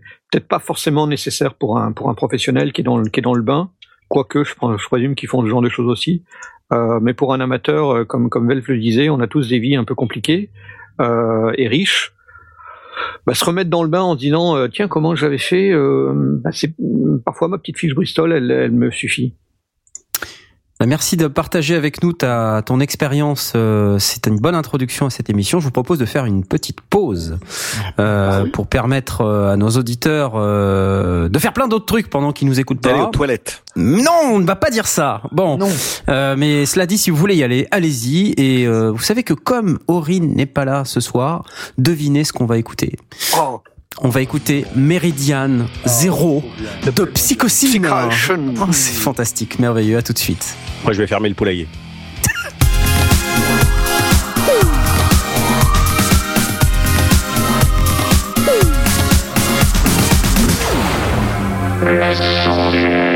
Et c'est que nous revoilà les sans Oh là là là là on là. a presque failli louper le retour antenne C'est tellement le- incroyable. le backstage était intéressant. On était en train de discuter de plein de trucs et euh, c'était trop génial. D'ailleurs, euh, bon, on va terminer cette émission pour terminer notre discussion en, en backstage parce que bon, euh, J'espère qu'on a bien la musique hein, quand même. gérer ses projets dans la durée. Et nous avions euh, Blast qui nous a fait part de son magnifique expérience ainsi que ainsi que notre ami le Mago qui nous parlait justement du choc des zéros. Mais quel est ce projet? Peux-tu nous en parler un Alors, peu plus, le Mago? Alors, je voudrais dire que c'est pas moi qui en ai parlé, mais en effet, je, je suis à, la- c'est à la tête de cette chose qui a qui est un, pro- un projet de longue durée. Ah, vraiment très très très très longue durée. Et on le savait pas. Ouais. Ah non, là, là, non. Tu te rends compte, Mago, que Synapse aurait eu le temps de se créer et de se terminer de, entre, depuis le début du projet jusqu'au moment qu'il se termine. Oui, mais Ah, parce que c'est vous... pas dit ça. euh, Si vous existe encore. C'est vrai. C'est vrai. Mais alors là, c'est mettre mois, là. vraiment beaucoup de.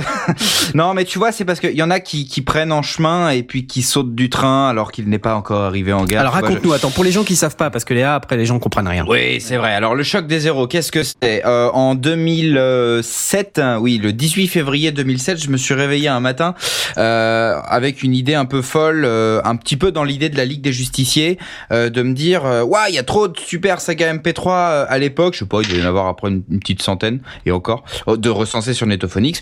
J'ai envie de prendre les, les meilleurs tous les personnages des meilleures sagas du moment et puis de les mettre dans un gros fichier et de faire un- une super histoire un peu à la Ligue des Justiciers avec un- tous les tous les personnages de toutes les sagas MP3 Tous euh, les gentils, tous les méchants, Et donc suis tous les méchants et tout ça tous les contre hamsters. une personne qui était à l'époque d'ailleurs euh, alors je sais pas si vous vous souvenez de Adopi machin le, le méchant s'appelait DADVSI le nom de la loi de l'époque euh, sur la liberté internet. Enfin bref.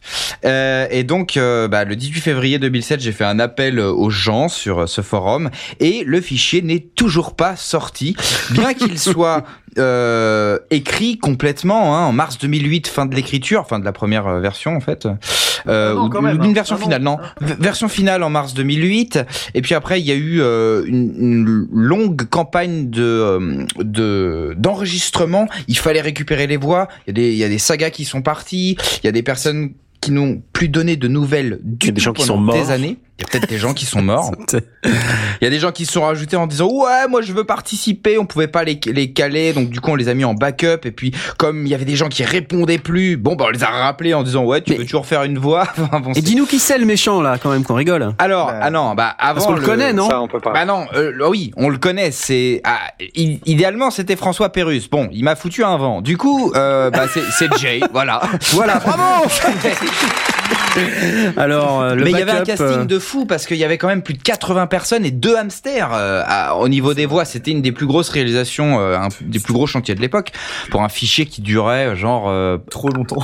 dans l'idée entre une heure et une heure et demie. Oh là là. Et, euh, et voilà. Et donc, euh, Donc rien qu'en l'écoutant, les gens seraient morts de vieillesse. Bien sûr. Ouais. ah. Après, JBX a fait des trucs sympas. Hein, Reflet d'acide euh, et a quand même des épisodes qui font qui sont proches d'une d'une heure vingt. Donc bon, je me, je me suis dit que euh, plus, le projet prenait du retard, hein, parce qu'évidemment là, euh, à ce moment-là, on dit on dit pas vraiment que ça ça dure. On dit que ça prend du retard. hein, on peut le dire. Mm. Euh, et que je voyais que les productions s'amélioraient, que les gens faisaient des fichiers de plus en plus long- longs, je me dis que le choc des euros n'allait sans doute plus être un problème, jusqu'à ce que la moitié des créateurs disparaissent complètement. Bon, là, ça devenait un peu plus un problème. Donc, euh, euh, ce sera un pan d'histoire, parce que ça va sortir un jour, hein, qui va... euh, C'est ce qu'ils disent Ce sera déjà de Qui va l'archéologie quand ça sortira. Ah voilà. Et il y a eu un side project. Et parce que on s'est dit euh, autant euh, toutes les galères qu'on a eues pas avec, avec toutes ces années avec Mimi Ryudo qui est le le comment euh, le scribe, euh, l'écrivain, la personne qui a commis avec moi ce, ce, ce superbe projet. Euh, on a fait des making of mais avec nos propres rôles, c'est-à-dire on s'est dit bon là on est en galère donc mettons en MP3 un petit peu romancé euh, toute l'étape de la réalisation de ce projet de très grande envergure. On a fait huit, à peu près huit épisodes. Ouais, c'est ça, ouais. Ouais, on a fait huit épisodes. On aurait pu en faire une vingtaine au final, hein, parce que après les délais étant tellement grands qu'on a lâché l'affaire. Euh, on pourrait. Euh, On pourrait juste d'ailleurs faire un neuvième ou on pourrait en faire un neuvième et un dixième, ça pourrait être intéressant. euh, mais quand le choc verra le, le bout de son nez euh, vraiment. Et puis il y a quelques années maintenant, parce que en fait j'allais dire il y a quelques mois, mais non en fait c'était il y a au moins un an et demi, deux ans. On s'est tous retrouvés sur Facebook, on a dit bon, on va le faire. Et tous on s'est dit ouais, on va le faire. Aujourd'hui, on va le faire. C'est-à-dire qu'il y a six mois, on s'est refait un truc, on s'est repingé en disant bon, les mecs, sérieux, faut qu'on le fasse. Et euh, chacun a une vie. Quand euh, quand on quand il y a plus de 80 personnes qui travaillent sur un seul projet, c'est évident. Enfin non, 80 personnes, c'est faux parce qu'en fait c'est 80 Ouais, voix, mais 80. il y a il y a une trentaine de personnes en tout, je pense. Euh, entre- il faut faire les musiques, il faut il faut mixer, euh, il faut il faut être présent, il faut avoir du temps de cerveau disponible aussi pour pouvoir faire euh, faire ça. Et évidemment que en 7 ans, 8 ans, euh, bah, la vie elle évolue quoi. Donc euh, nos vies euh, évoluent. Donc là, Ce qui pose une vraie question quand même, une question de fond à laquelle il faut essayer de répondre, c'est quand est-ce qu'il faut stopper un projet qui dégueule? Euh, Ouais. Est-ce qu'il n'y a pas un moment où il, où il faut avoir le, le courage, et c'est difficile hein, de dire, ok, c'est bon, poubelle, on fait autre chose. Quoi. ouais, mais avec cette avec cette Je te dis pas réflexion là, d'arrêter pour toi, hein, je dis, Non. euh, c'est une question. hein. Évidemment, Ok. mais avec cette réflexion-là, par exemple, euh, euh, Cameron n'aurait pas eu l'idée de faire Avatar euh, dans sa Ouais. version telle qu'elle est, C'est vrai. alors qu'il a attendu pendant des années qu'on ait les technologies pour. Bon, là, on attend qu'il y ait le temps pour, parce que le, le truc, il est mixé. Euh, il faut mettre les musiques, il faut mettre des bruitages, mais c'est mixé euh, dans Ouais, une version d'il y a quelques années, mais ça l'est, quoi. Donc, euh, je pense que on a tous envie que ça sorte, mais on a tous pas le temps que ça sorte. Donc, un Alors, jour, on va attends, se donner le temps. Je t'interromps là justement parce que pour revenir un petit peu sur le sujet là, on voit qu'il y a un projet qui s'inscrit dans la durée. Maintenant, les implications audio de ce truc-là, euh, Ah. j'imagine, doivent être énormes puisque comme tu disais, il y a des trucs qui ont été enregistrés il y a maintenant 7-8 ans. Ouais, Euh. Il y a des choses qui ont été mixées il y a probablement euh, des années. Ouais. Euh, comment, enfin, comment il tu vas avoir des faire trucs qui sonnent comme dans un grille-pain. Il y a, il y a de tout. Alors déjà, on avait la contrainte de tous les créateurs qui avaient tous des sons différents, des qui étaient très corrects et d'autres qui étaient euh, bah, Très pas corrects. Skype, euh, très pas corrects. On a fait des séances d'enregistrement sur Skype pour certains, Mmh, où j'enregistrais Skype, puis ça sautait et tout ça. Enfin bon, c'était c'était rigolo. Euh, ouais, ça c'était le c'était le deal en fait. À l'époque, Celui on qui a se fait le montage voix, c'est quand même pas le, le plus manche des manches. hein. C'est Mitch qui s'en est occupé. C'est hein. Mitch qui s'en est occupé. Mais c'était l'idée. En 2000 2006, 2007, 2008, on avait, on était moins tatillon. On, était tatillon sur Netophonix, mais on se focalisait vachement moins sur le côté le son doit être parfait. Il devait l'être. Mais s'il l'était pas, c'était moins grave. Et au fur, au, fur et à mesure qu'on a avancé dans les années, on a vu vraiment la vis se serrer, euh, euh, tant au niveau des membres que des conseils, parce que les, technologies avançaient, euh, on pouvait se procurer des micros très sympas pour pas cher, euh, Mais euh, à l'époque où ça a commencé, on s'en foutait complètement. On, voulait euh, euh, Pen of Chaos parce que c'était Pen of Chaos, mais on voulait aussi euh, King Kadelfek ou ou peut-être, je sais pas, les mecs de Batman et Robin Corporation qui avaient un son pas très très bon, hein, mais parce que leur saga, elle défonçait et on voulait faire un truc de fou quoi. Donc ça, c'était pas dans les considérations. Et après, ça l'est devenu. Et on s'est dit, mince, comment on va faire? Et Mitch, il nous l'a avoué quand même. Il nous a dit, c'est compliqué. Sur certains plans, c'est très très compliqué. Et alors du coup, alors sur le plan audio, pour revenir encore euh, au sujet, désolé de... Non, bien sûr. Tu arrives là à ouvrir le fichier à nouveau là? C'est quel, quel logiciel là déjà qui est utilisé? Alors, je n'en sais rien. Ce- C'est Mitch qui a tout. Voilà. Euh, c'est Mitch qui a encore tout. Et, et c'est dans la gestion de projet, c'est là que c'est un petit peu embêtant. C'est que quand il y a qu'une personne, euh, on est dépendant là concrètement de Mitch. On a un, un- un- un- le fichier monté, mais euh, voilà. Donc on ne sait pas vraiment les, les- le logiciel qu'il a utilisé. On Ah. ne sait pas les plugins qu'il a Je utilisés. crois Voilà, que t'as t'as tout faux, sur là. Sony Vegas. Mais dans l'absolu, on a, on a le montage voix. Si réellement on peut, vrai. on, on a, on a des intermédiaires. Euh, donc si on devait repartir, on, on va pas repartir de, du, du mixage à partir de zéro en retraitant toutes les voix. Donc on partirait, même si on devait repartir de zéro, on partirait du montage voix sur lequel on rajouterait nos musiques, euh, quitte à quitte à aller jouer un peu de l'équalisation si on a besoin de, de jouer, mais sur l'ensemble. Ouais, sur l'ensemble, parce on qu'il y a. pourrait un- plus retravailler euh, au, au détail. Non. c'est- Mhm. tellement de boulot que c'est c'est impossible. Alors, juste, est-ce que je peux te poser la question sur un plan purement euh, technique du sondier, hein, et sans, sans parler de tout l'aspect organisation euh, Mhm. euh, lié au fait que tu demandes à 50 000 personnes d'intervenir. Qu'est-ce que tu euh, ferais différemment euh, sur un, un projet comme celui-ci? Euh, déjà, vraiment sondier, je ferai en sorte soit de rassembler les gens pour qu'ils enregistrent euh, sur des mêmes euh, réglages ou des mêmes bécanes ou avec des mêmes micros. Même si géographiquement c'est un petit peu plus, enfin on peut bouger. Aujourd'hui on a grandi donc on a plus de, de pouvoir d'achat on va dire pour pouvoir se bouger un petit peu partout pour faire des sessions d'enregistrement. Il y aurait une question de, qualité et de plus une question de copinage et de fame. Euh, parce que ça, ça, a un peu tué aussi le projet. Euh, du point de vue son, je m'en suis très peu préoccupé à l'époque. Parce que moi, ce que je voulais, c'était les gens et c'était les personnages. Donc, euh, je pense que c'est une question qu'il faudrait demander à Mitch.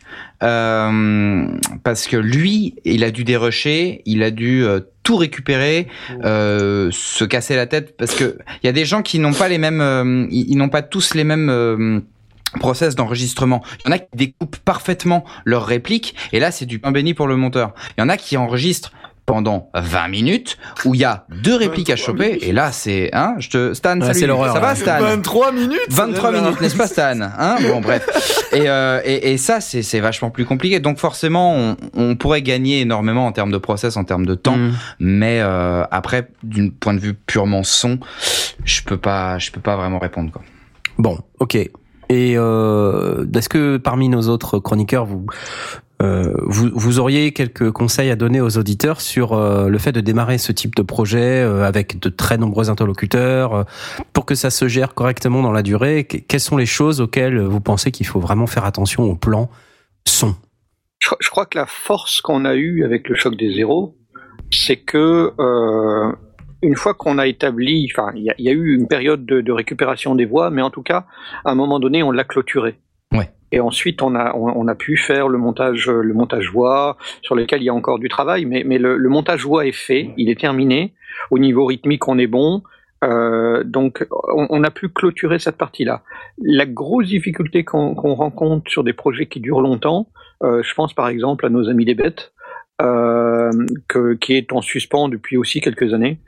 Euh, c'est de repartir avec des, des, des, choses pour lesquelles on n'a pas du tout d'enregistrement. Donc il faut reprendre contact avec les comédiens qui, eux, parfois, euh, au bout de quelques années, ont complètement changé de vie, parfois complètement changé de voix, parfois n'ont plus de matériel, parfois ont déménagé. Euh, et où on a autre chose à faire, où on n'a même plus les contacts. Et donc là, ça devient compliqué quand, quand on n'a pas fait cette partie-là. Donc la difficulté qu'on a sur un des projets qui se, qui se gèrent sur la durée, quand on fonctionne de notre manière, si on parle de saga MP3, où on est tous un peu dispersés à droite à gauche, euh, c'est de, de maintenir la continuité de l'histoire quand on n'a pas enregistré tout d'un coup. Euh, je pense par exemple à, à Zilan qui a arrêté de diffuser Milana pendant tout un temps tant qu'il n'avait pas complètement terminé l'écriture de son histoire et la récupération de toutes ses voix. Et c'est seulement quand il a commencé à vraiment à atteindre le, les, les, les, toute, la toute dernière ligne droite qu'il a pu dire ok voilà là j'ai vraiment ce qu'il me faut, je peux travailler, j'ai confiance, je peux aller au bout, de, au bout du projet. C'est intéressant euh, ça ce que tu dis parce que tu vois ça met aussi à jour un truc vachement important, selon moi, euh, et que j'essaie de respecter, c'est ne pas commencer euh, une étape du processus de production tant que la précédente n'est pas terminée. Ça a l'air bête comme ça, ça a l'air d'enfoncer les portes ouvertes, comme dirait Velf, mais euh, euh, le problème c'est que si on si, si ça dure hyper longtemps, on est tenté en fait d'en faire des morceaux et puis de dire ouais je vais commencer à mixer ici, etc. Et le problème c'est que si tu fais ça, ben euh, si le projet euh, il s'étale sur un an ou deux, euh, les chances déjà que ton logiciel euh, évolue et pour une raison ou une autre, tu vas passer une mise à jour ou un truc et bam, il y a plus rien qui marche euh, et du coup t'es es embêté. Moi, le point commun que je que je vois à tout ça, c'est que l'audio, en, en, règle générale, ne change pas. Euh, donc, c'est-à-dire, il faut que tout soit, par exemple, faut que tout soit enregistré. Euh, ne pas changer d'étape, euh, ne, ne, pas commencer une autre étape du, du, processus de production, ça peut vouloir dire, par exemple, que quand tu as quelque chose à enregistrer, tu t'assures que tu as la complétude de ce que tu as euh, à, à, traiter euh, dans, ton, dans ton dossier des enregistrements. Voilà, t'as tout. Voilà, boum, hop, ça c'est un paquet, c'est fait, c'est là. Tu vas démarrer ton montage. Euh, bah voilà, tu commences le montage avec le même logiciel et tu t'assures que jusqu'à la fin de ton montage, et donc parfois il faut se faire un peu violence, il faut terminer le montage avec le même logiciel. Euh, parce que sinon ça va poser des problèmes. Ou alors il faut exporter en audio la, la version montée euh, euh, temporaire et l'insérer dans un autre logiciel dans lequel tu vas finir le montage. Oui, c'est vrai compliqué. que maintenant tu, on, on, a la possibilité d'exporter l'ensemble des pistes. On a, on a des fonctions. Avant c'était plus compliqué. Il fallait ouais. Faire un bounce d'une seule piste et puis l'exporter, puis passer à la deuxième, puis à la troisième. Maintenant tu peux demander directement sors-moi chacune de mes pistes euh, au moins tu te retrouves avec un enregistrement à plat de ton, de, de, de ton montage. Ouais, mais tu sais, c'est des trucs bêtes, hein. c'est des, des, trucs bêtes du genre euh, euh, changer de version euh, euh en plein milieu d'un projet, c'est juste débile, quoi, tu vois. Généralement, tu le fais pas. Enfin, t'évites. Si, si, si. Il y a des gens qui le font. Attends. Il y a des gens qui, le, font. Si on se fait piéger à ce genre bon. de choses. Ouais. Et surtout, si ça, on est sur la question là justement de la gestion dans la durée. Euh, je pense que Mitch a fait son, son, au, au tout début, je pense qu'il travaillait sur Sony Vegas. Euh, ou peut-être sur Pro Tools, mais j'en suis pas sûr. Je pense que c'était plutôt Sony Vegas. Depuis, euh, il s'est familiarisé et il a adopté Reaper. Donc, euh, voilà, on, on, est, on est même plus sur une un changement de version, on est sur un changement de logiciel. Ouais. Maintenant, il est probable qu'il a quelque part qui traîne sur un ordinateur son, son vieux Sony Vegas parce qu'il il produisait aussi des choses professionnelles, ouais. donc euh, il a probablement besoin aussi de, de, se garantir ça pour pouvoir y revenir. Mais euh, moi, j'ai vu aussi, ça m'est déjà arrivé de, de, de ressortir ma, un, un, vieux coup d'édit pro pour repartir sur des sur sur un, sur un vieux projet qui était où j'avais vraiment besoin de mes réglages, j'ai galéré comme c'était pas permis parce qu'entre temps euh, il y avait eu quatre versions euh, supplémentaires mmh. et, euh, et, et je, je, retrouvais plus mes billes. Enfin, je me disais ah merde c'est vrai à cette époque-là on pouvait pas faire ça, on pouvait ouais. pas faire ça. C'est c'est c'est juste une prise de tête monstrueuse. La, la seule chose que j'ai faite au final, c'est que j'ai exporté toutes les pistes et je les réintégré dans, ma, dans, dans la version moderne que j'avais. Euh, on, on, est, on est très vite coincé. Je, je, suis en train de penser, là, on parlait du, du, du making of du, du, choc des zéros. Donc j'ai fait des, c'est moi, alors pour information, c'est moi qui ai fait le, le montage du, making of. C'est vrai, oui. Euh, et euh, donc les, les huit chapitres euh, ont été faits, sont bouclés, terminés. Euh, ils sont prêts à diffuser. On, on, définira le planning dès que dès qu'on aura des nouvelles du choc des zéros lui-même. Mais ça, ça c'est bon, ça c'est fait. Entre temps, Mimir Yudo nous a écrit un épisode 9. Eh bien, rien que là, me dire euh, que alors le, le, choc des héros, j'ai terminé le chapitre 8 en 2010. Euh, me dire que cinq ans plus tard, je vais, je vais recommencer un nouveau choc, un, nouveau making of, ce qui est, tout à fait sympathique. Hein, j'ai, vraiment aucun problème avec, avec ça. Me dire retrouver de nouveau cette, cet état d'esprit, cette ambiance, cette, cette manière de faire. Eh ben, je crois que je vais, avant de pouvoir faire ça, il va falloir que je remonte dans ma, dans ma, dans le dernier montage et que je retrouve cet état d'esprit. Euh, je me sens pas là comme ça du jour au lendemain prêt à, faire le, chapitre 9 du making of. Hmm. Pour, un, pour une question de cohérence, moi, ce que j'ai fait pour, euh, ma série, euh, chez le psy, alors avant de changer complètement d'ambiance générale, parce que là, il y a eu un grand bond entre la saison 2 et la saison 3, c'est que je repartais du, dossier, je dupliquais mon projet, et euh, je faisais comme si ça devait euh, être une suite euh, vraiment logique et euh, comme si je, je m'étais simplement arrêté quelques jours, quelques semaines dans mon projet et donc euh, donc voilà, je réenregistre les voix mais je les réimporte euh, exactement pareil comme si j'avais à continuer mon montage. Comme ça, je suis euh, j'ai euh, à peu près euh, euh, le même le même petit mastering, les mêmes réglages, et même tout ça et euh, ça, ça me permet aussi de remonter dans le logiciel pour savoir comment étaient les voix, d'avancer pour pour vous aussi comparer directement euh, dedans ouais.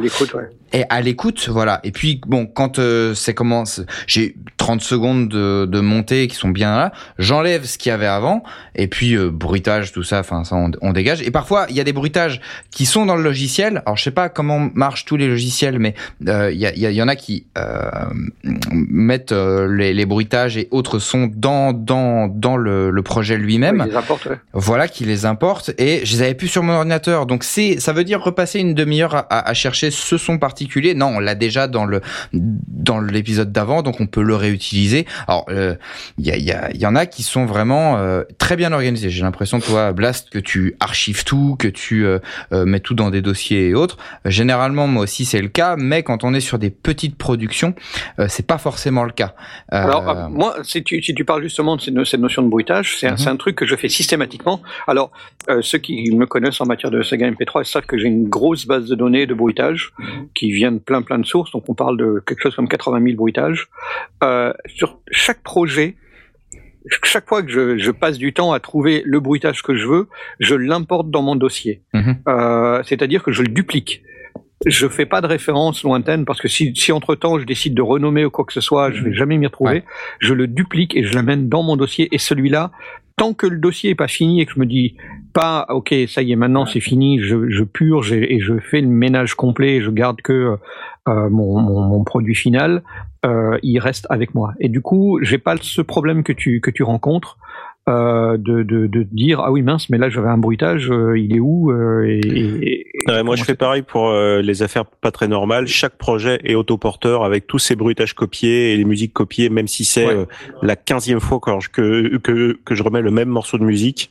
Comme ça, je suis tranquille. Chaque projet, je peux l'exporter, euh, le mettre sur n'importe quel ordinateur. Il a tout ce qu'il lui faut. Quoi. Voilà, bah ça, moi j'ai changé mes process et maintenant c'est une chose que je fais euh, parce que déjà on gagne du temps et puis on gagne tellement en productivité à. oui, et, à et objectivement, retrouver- maintenant, euh, l'espace disque est plus un, facteur limitant. euh, Exactement, sur voilà. quoi. Surtout si en plus d'un épisode à l'autre, tu veux des gimmicks ou des choses comme ça, et Mm. retrouver des bruitages bien spécifiques, parce que c'est du coup ça devient marrant de, de, de, de réutiliser celui-là. Bien sûr. Euh, c'est- c'est c'est bien d'avoir ça comme, comme base. Moi, je pousse le vice euh, à faire encore pire que ça, euh, parce qu'en fait, je me dis, il y a des plugins que j'utilise et dont je sais que euh, même si je change de logiciel, j'aimerais me servir encore des mêmes plugins, mais dans l'autre logiciel. Je pense à un truc qui s'appelle Voice Designer, euh, qui est un vieux, vieux, vieux plugin euh, qui sert à modifier des voix. Et j'ai été jusqu'à sauver les presets de mes personnages dans un répertoire euh, et qui me produit un fichier au format FXB ou FXP selon que je sauve le preset ou la banque en entier. Et ces, ces presets, je les garde dans un coin bien précieusement pour chaque personnage que je crée. Euh, de cette manière-là, en fait, je, je suis capable de recréer ce personnage de, depuis n'importe quel logiciel. Ah. Donc ça, ça permet d'être euh, au moins certain que bah, même si tu importes le plugin dans un autre logiciel, tu es capable de refaire le truc. Euh, et c'est vrai que il y a, y a certains moments, euh, enfin ça dépend de la taille du projet, mais quand ça fait euh, plusieurs mois que t'as pas fait un, si on parle de saga MP3, bon, je veux pas qu'on reste bloqué sur la saga MP3 Oui. parce que les gens qui nous écoutent sont pas forcément intéressés par ça. Mais pour ceux qui sont intéressés par ça, en tout cas, là, quand tu as un projet qui dure pendant des années, moi, les Aventuriers du Survivor, ça démarre en 2002. Hein, donc euh, entre 2002 et aujourd'hui, euh, il y a eu euh, 18 épisodes au total, plus une bande-annonce. Et euh, sur chaque épisode, en fait, c'est un nouveau challenge. Donc tu, disais tout à l'heure, Ma- Mago, que tu, tu prenais le fichier de la fois précédente. Moi, j'ai même, je peux même pas faire ça parce que ça s'étale en fait entre chaque épisode sur des fois plusieurs versions de Cubase. D'accord. Et donc euh, du coup tu quand tu ouvres le fichier précédent et alors que ben tu mets à jour, je, je fais très attention à pas mettre à jour ma version de Cubase en milieu d'épisode. Et, je- et à chaque fois, je me dis bon, là, euh, c'est plus compatible avec mon OS. Donc, tu sais, quand tu veux faire un bond technologique et puis que tu Mhm. veux upgrader ton OS, tu te dis, je peux pas upgrader mon OS, sinon je suis obligé d'upgrader Cubase. Mais si j'upgrade Cubase, je suis au milieu du projet. Enfin voilà, t'as plein de problèmes comme ça qui se à tiroir. Donc l'épisode 18, t'as mis combien de temps pour le sortir sans, sans toucher à tes versions? Alors, euh, bah, c'est quasiment, je sais plus, 5 ans, un truc comme ça. Et tu t'es vraiment tenu à pas changer ton OS ni ton ni ta Ouais, version? ouais, ouais. Bah, dis Mais donc. tu virtualises pas ou tu non non c'est Non, bah non, bah sur Mac, tu virtualises pas. hein. Bah ouais. Donc, euh, en fait, je suis resté avec la même version de Cubase qui, euh, en fait, elle a continué de fonctionner. C'est-à-dire que j'ai quand même upgradé mon OS, euh, mais euh, j'ai pas upgradé. Je suis toujours en Cubase 5, alors que maintenant on est en Cubase 8. Ouais. Donc euh, voilà. Et en fait, à un moment donné, euh, je venais de commencer mon épisode euh, 17 et euh, je me suis dit bon, ça fait pas si longtemps que ça que j'ai commencé. J'étais au milieu du montage. J'ai fait euh, une, une super gamelle et j'ai perdu six mois de boulot euh, en faisant une mauvaise manip. Avec de la réplication et tout. Enfin, j'ai vraiment merdé dans les grandes largeurs. J'ai perdu plein de données et tout. Enfin, c'était horrible. Et euh, là, je me suis dit bon, ok, c'est le moment d'upgrader. Donc du coup, j'ai upgradé, je suis passé dans la version suivante de mon OS. Et là, aujourd'hui, j'ai pas touché et je suis encore en Mac OS 10.7, alors qu'on est à la 10.10. Mhm. Il y a D'accord. des énormes failles de sécurité qui ne sont plus corrigées sur ta version quoi. Mais Je sais, je sais, je sais. Mais du coup, voilà, enfin, si tu veux, je, je, je- je- c'est- changer de version, c'est un peu le mal. Parce qu'en fait, ce qu'on dit, c'est que depuis tout à l'heure, le euh, gérer le projet dans la durée, ça, ça présuppose aussi quelque part un peu de stabilité, de la stabilité dans euh, les processus d'enregistrement, de la stabilité dans les logiciels. Euh, cette stabilité, on peut la, on peut la, euh, comment dire. euh, je trouve pas le mot, euh, mais on peut la, la, la faire en sorte que qu'elle soit là même quand elle est pas là. Euh, donc La préserver, tu veux dire. la préserver ou la ou l'émuler en quelque sorte. Ouais. Euh, et pour moi, ce qui émule le mieux la stabilité euh, d'un d'un montage audio ou d'un truc, euh, d'un programme audio en cours de réalisation, en cours de production, c'est l'audio lui-même. C'est-à-dire, si je sais pertinemment que à un moment donné, euh, ma machine sera tellement vieille ou mon plugin sera tellement vieux que je pourrai plus l'utiliser, bah, je vais le printer, je vais le dumper. Quoi. Je vais, je vais, je vais le, Ah. tu vois, je vais, je vais faire une version de cet audio avec l'effet dessus.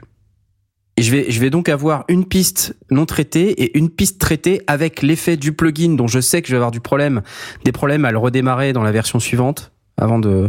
Donc en fait, à chaque fois que je fais une mise à jour d'OS euh, ou de logiciel, j'essaye de retrouver tous les fichiers qui me paraissent importants et que je- sur lesquels j'ai pas fait cet exercice d'archivage. Je les rouvre quand je peux et euh, je fais un exercice de, de, de print, c'est-à-dire j'imprime. Donc en quelque sorte, c'est le vocabulaire qu'on utilise en audio. euh, en fait, imprimer, c'est euh, c'est exporter l'audio traité en quelque sorte. C'est-à-dire ne pas s'appuyer sur le plugin pour pouvoir refaire ce son. Tu vois, par exemple, si j'ai une reverb ou un delay, ben je l'applique. Je l'applique sur une piste à part, ce qui fait qu'en fait, je vais avoir mon son traité sur une piste à part. Et donc, dans tous les cas, je sais que si je veux, par exemple, revenir sur la chanson Hyperespace que j'ai sortie euh, il y a je sais pas combien d'années, et que je veux revenir sur la pédale wah-wah, je sais pertinemment que le logiciel avec lequel j'ai fait cette wah-wah, je pourrais plus le démarrer. Euh, parce que c'est une version de de Guitar Rig euh, qui tourne plus et euh, le le le- l'ampli, le, simulateur d'ampli, est plus dans le truc et euh, le preset il sonne plus pareil. Et, enfin bref. Donc du coup j'ai une version traitée de cette guitare wah. Donc tu gardes une version brute qui te permet de te dire si vraiment tu veux retoucher la wah ben avec avec un autre logiciel, Voilà. ben, tu le referas. Et Voilà. tu gardes une version euh, Traitée. très- traitée. Pour Et comme ça, si je veux faire un remix, si je me dis euh, cinq ans après, euh, dis donc, j'étais vraiment une grosse buse là quand j'ai mixé ce truc-là, ça va pas du tout, ça sonne à chier. Euh, j'ai envie de remixer, de refaire un- une remasterisation. Euh, bon, ça m'arrive pas, mais je me dis si jamais ça arrive et que quelqu'un veut le faire ou que je veux le, même si moi je veux le faire, je peux le faire. Et donc là, je suis certain que mon projet va vivre dans la durée. Donc Bah. tout projet clôturé entre guillemets, tu exportes les pistes brutes, les pistes, euh, enfin brutes, euh, euh, parce qu'il y a plusieurs euh, plusieurs niveaux. Tu as les enregistrements véritablement bruts. Tu as ensuite les choses qui sont éventuellement remontées, recalées, remixées, les heureux, etc. sont sont mis en place, mais en sans sans aucun effet. Et le même avec les effets. Euh, et ça, tu les conserves pour si dans 10 ans tu veux refaire un, un remix de ton de Ouais, truc. exactement. Ouais. Bah oui, mais au moins comme ça, tu sais que tu peux ouvrir Ah oui, n'importe mais quel fichier. c'est pas une critique, hein, c'est, c'est, j'ai tendance à faire la même chose. Euh, la seule difficulté que j'ai à ce moment-là, ça, du coup, ça, ça se transforme presque en question pour pour toi, euh, c'est que euh, comment tu t'y retrouves ensuite? Ben, tout est dans des répertoires. C'est-à-dire chaque projet a son répertoire et je fais comme vous, hein, je mets tous mes bruitages, euh, tous mes sons. euh. Par exemple, si je sais que je vais utiliser un plugin de synthé, euh, que je vais utiliser, euh, je sais pas, euh, un vieux synthé que j'ai plus, par exemple, ou qui marchait sur PC, maintenant que je suis sur Mac, ça marche plus. Je vais euh, l'exporter, euh, le friser en audio, et puis bah voilà, je vais avoir une piste audio de ce plugin. Et je sais que ben je peux m'asseoir dessus après si je veux remodifier en midi, je pourrais pas. Mais bon, au moins euh, j'ai l'audio que je peux remixer. Donc je, m'organise dans le répertoire en mettant euh, euh, un dossier archive dans lequel euh, je dis bah les instruments, les effets, c'est-à-dire tous les effets wet que j'imprime en audio. Les presets éventuels des plugins, si jamais un jour j'arrive à les réouvrir. alors des fois c'est des notes en TXT. C'est euh, voilà, là j'ai utilisé tel plugin, il était réglé comme ça, tu vois? Et c'est- ça va pas me garantir que ça, marchera, hein, mais euh, je- j'essaie de me faire un peu violence parce que je sais que pour avoir expérimenté le truc, euh, tu sais, ne serait-ce que quand tu fais ton cinquième épisode d'une d'une production, au bout du cinquième épisode, tu dis merde, comment c'était le plugin machin? T'es obligé de repartir du. Bon, ça va, t'as encore le fichier euh, initial. Et en général, au cinquième épisode, euh, les versions d'OS ont pas encore trop évolué. T'as été encore capable d'ouvrir. Mais là, c'est là que tu te rends compte que tu dis mince, je suis pas organisé pour durer, quoi. Et, euh, et là, je me dis, si dans euh, 10 ans, je dois refaire la même chose et rouvrir le fichier d'il y a 10 ans, je suis, je mort, ça quoi. scale je me dis, euh, Oui, C'est pas scalable. C'est ça. T'es pas confronté au, au souci de dire, moi, par exemple, quand je termine un, un truc, j'ai mis euh, mon énergie dedans. Au bout du, du truc, quand je suis prêt à le publier, je suis euh, moralement vanné. J'ai Ouais, euh, complètement, ouais. J'ai- Et, et là, tu es en train de te dire que tu vas devoir passer deux heures supplémentaires Ouais. pour te dire, il faut que je fasse les bounces, les récupérations. Deux heures, t'es gentil, hein. T'es gentil. Et, et oui, non, C'est beaucoup plus minimum, que ça. quoi. Euh, pour, Ouais. pour, euh, pour te mettre de côté proprement et te dire, OK, là maintenant, non seulement j'ai publié, mais en plus, j'ai vraiment clôturé, archivé mes données. Euh, Ça, me- ça me paraît euh, un, C'est très un dur. effort euh, absolument énorme. Oui, oui. En plus, tu sais bien, tu as le phénomène du rejet. Euh, t'as tellement trop travaillé sur ce projet euh, gigantesque euh, qui t'a pris du temps et que tu t'es fait suer dessus, et que t'as plus envie d'en entendre parler, quoi, tu vois. Et t'as peur en plus surtout que en, de- en, en réimprimant tout, t'as pas les risques que tu chopes un truc que tu vas finalement devoir modifier. Non, peut-être pas parce que vous êtes pas à ce. Non, parce que là, c'est mécanique. Ouais. Ouais, là, en fait, ce qu'il faut, c'est l'imprimer dans un répertoire dédié à part dans le dossier projet, qui est dédié à l'archive. Donc, tu vas pas, euh, en fait, tu modifies pas ton projet en tant que tel. C'est juste que tu vas avoir une version dégradée de ton projet au lieu d'avoir des plugins, des instruments VST, euh, des effets. euh, C'est comme si tu Euh, mets tous les calques de ton truc de- dans. Ouais, c'est ça. C'est Ouais, comme si c'est tu presque aplatissais ça, tes ouais, calques ouais. sous Photoshop, quoi. C'est Et un peu tu- la et même tu chose. sauvegardes chacun des calques. C'est ça. Ouais, ouais, ouais. Bon, ça, après, ça se fait. Ça s'appelle aussi, je sais pas comment font les mecs, euh, les les ingé et tout ça, mais c'est une partie, c'est le côté professionnel de la méthode. Et euh, dans d'autres métiers, moi, je sais que par exemple, je le fais en étant graphiste. Il y a des trucs où euh, tu te dois d'exporter des choses parce que tu as des réglages très particuliers que tu as envie de garder ou que cette texture-là modifiée, ben en fait non, tu pourrais peut-être la réutiliser, donc tu la gardes. Et ça me paraît pas, ça me paraît pas fou en fait. Ça me paraît euh, plutôt être euh, un pas de plus dans le métier. Oui, C'est ce qui différencie, ça euh, me paraît indispensable. C'est ce qui différencie un projet amateur d'un projet un peu plus pro. Ouais. Je C'est ta capacité à l'exporter. euh, en direct, là, comme ça, direct live. Est-ce que il n'y a pas une solution intermédiaire maintenant qu'on maîtrise les, les reverbs à convolution et en tout cas les traitements à convolution, de se faire une impulse des, des ce qu'on a pu faire. Si on n'est pas capable de retrouver le réglage d'un compresseur ou d'un machin ou d'un ou d'une reverb ou euh, ou d'une wah de lui appliquer une impulse et puis euh, artificielle. Alors une vraie, une belle bruit blanc, pouf, faites faites euh, appliquer dessus et puis gardez juste l'impulse. C'est tout à fait possible ça. Je me demande si ça vaudrait pas le coup de, se- de, garder ça sous le coude plutôt que de, de garder des pistes entières avec juste des effets euh, Le web. truc, c'est que tous les effets peuvent pas se modéliser comme ça. Bah, tu peux en tu peux en modéliser beaucoup. Hein. Ouais. tu peux, le, le- Ouais. bon, la compression tu peux pas. Je En crois gui- pas. Pour, les guitares là, pour le, pour le pod et tout ça, ça se partage beaucoup sur internet. Les, les presets, les, les presets d'ampli, les presets de de wah et autres et tout ça. euh, tu fous des impulses dans ton dans ton logiciel et hop, tu ré- tu récupères euh, le. euh, Tu peux même récupérer parfois les réglages que tu peux modifier par la suite, mais euh, je suis en train de me euh, dire que c'est peut-être une manière de, de, on de faire récupère. ça. Ouais. Bah Arnaud Aspic me- m'envoie et très souvent même euh, des euh, ah tiens j'ai un j'ai un j'ai un nouvel effet de de, de caisson ou truc ou tiens et, essaye ce micro euh, machin et puis bon je tente de les, de écouter mais ça se fait ça se fait pas mal hein, ouais, ouais. Ouais. Ah, t'as les t'as des logiciels qui le prennent en compte et t'as des formats qui sont imposés mais euh, mais ça se sauvegarde très bien et c'est d'autant plus intéressant que pour récupérer les travaux de professionnels et apprendre, tu récupères ces impulses, tu vois comment c'est fait, t'entends le son que ça a, et toi après, bah, t'essayes de coller au plus Ouais, ouais. pour retrouver ça. Et ouais, ça c'est intéressant, mais ça se fait. Et j'ai une autre question euh, là-dessus, euh, qui est un peu, qui va partir un peu, mais c'est pas très grave. Je pense que c'est quand même intéressant. Du coup, pour stocker tous ces fichiers, ces impulses, enfin tous ces, toutes ces ressources-là, est-ce que vous utilisez des logiciels particuliers ou juste euh, une succession de dossiers, une, ar- une arborescence de l'extrême? Windows Explorer. Voilà, c'est ce que je craignais.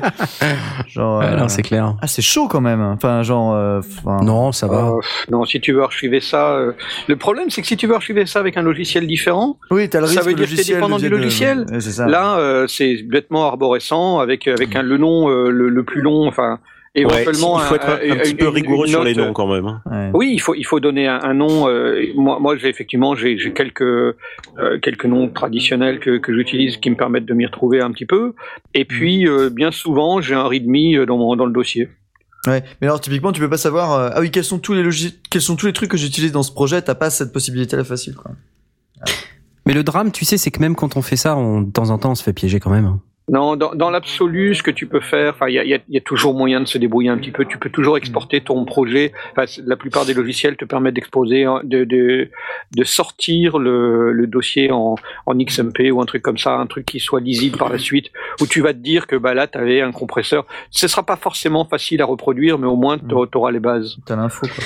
Ouais. Alors tu, tu parlais justement de compresseur et ça me fait penser aussi à un truc que j'avais fait sur un des morceaux euh, que j'ai sorti il y a quelques années euh, qui est qui s'appelle euh, qui s'appelle euh, elle est partie avec un crigonite et euh, sur lequel j'ai utilisé des effets de mon hardware que je n'ai plus. Ah, ah, Voilà.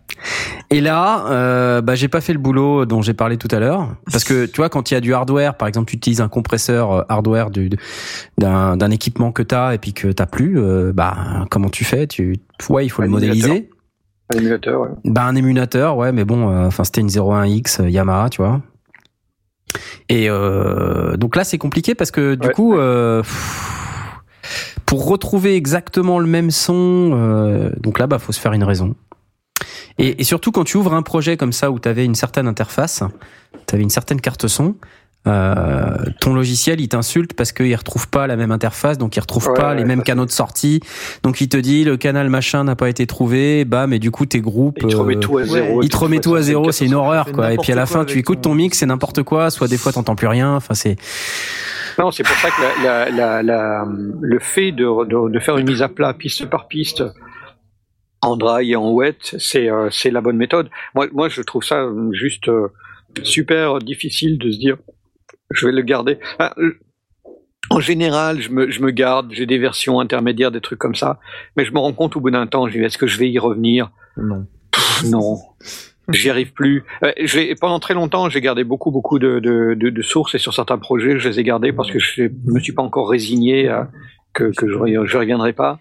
Mais, euh, mais pour certains, je me suis dit aussi, et ça, c'est lié à, à- aux, aux débutants qui progressent.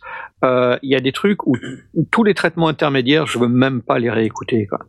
Euh, je repartirai des brutes et j'irai dix mille fois plus vite d'un traitement brut à, faire les nettoyages et les réglages nécessaires avec avec les l'écoute, avec l'habitude, avec euh, la maîtrise, avec l'équipement que je possède aujourd'hui, plutôt que d'essayer de, repartir de et de, bricoler sur des choses que j'ai pu faire euh, avec une Sound Blaster et, euh, et, et- six mois d'expérience.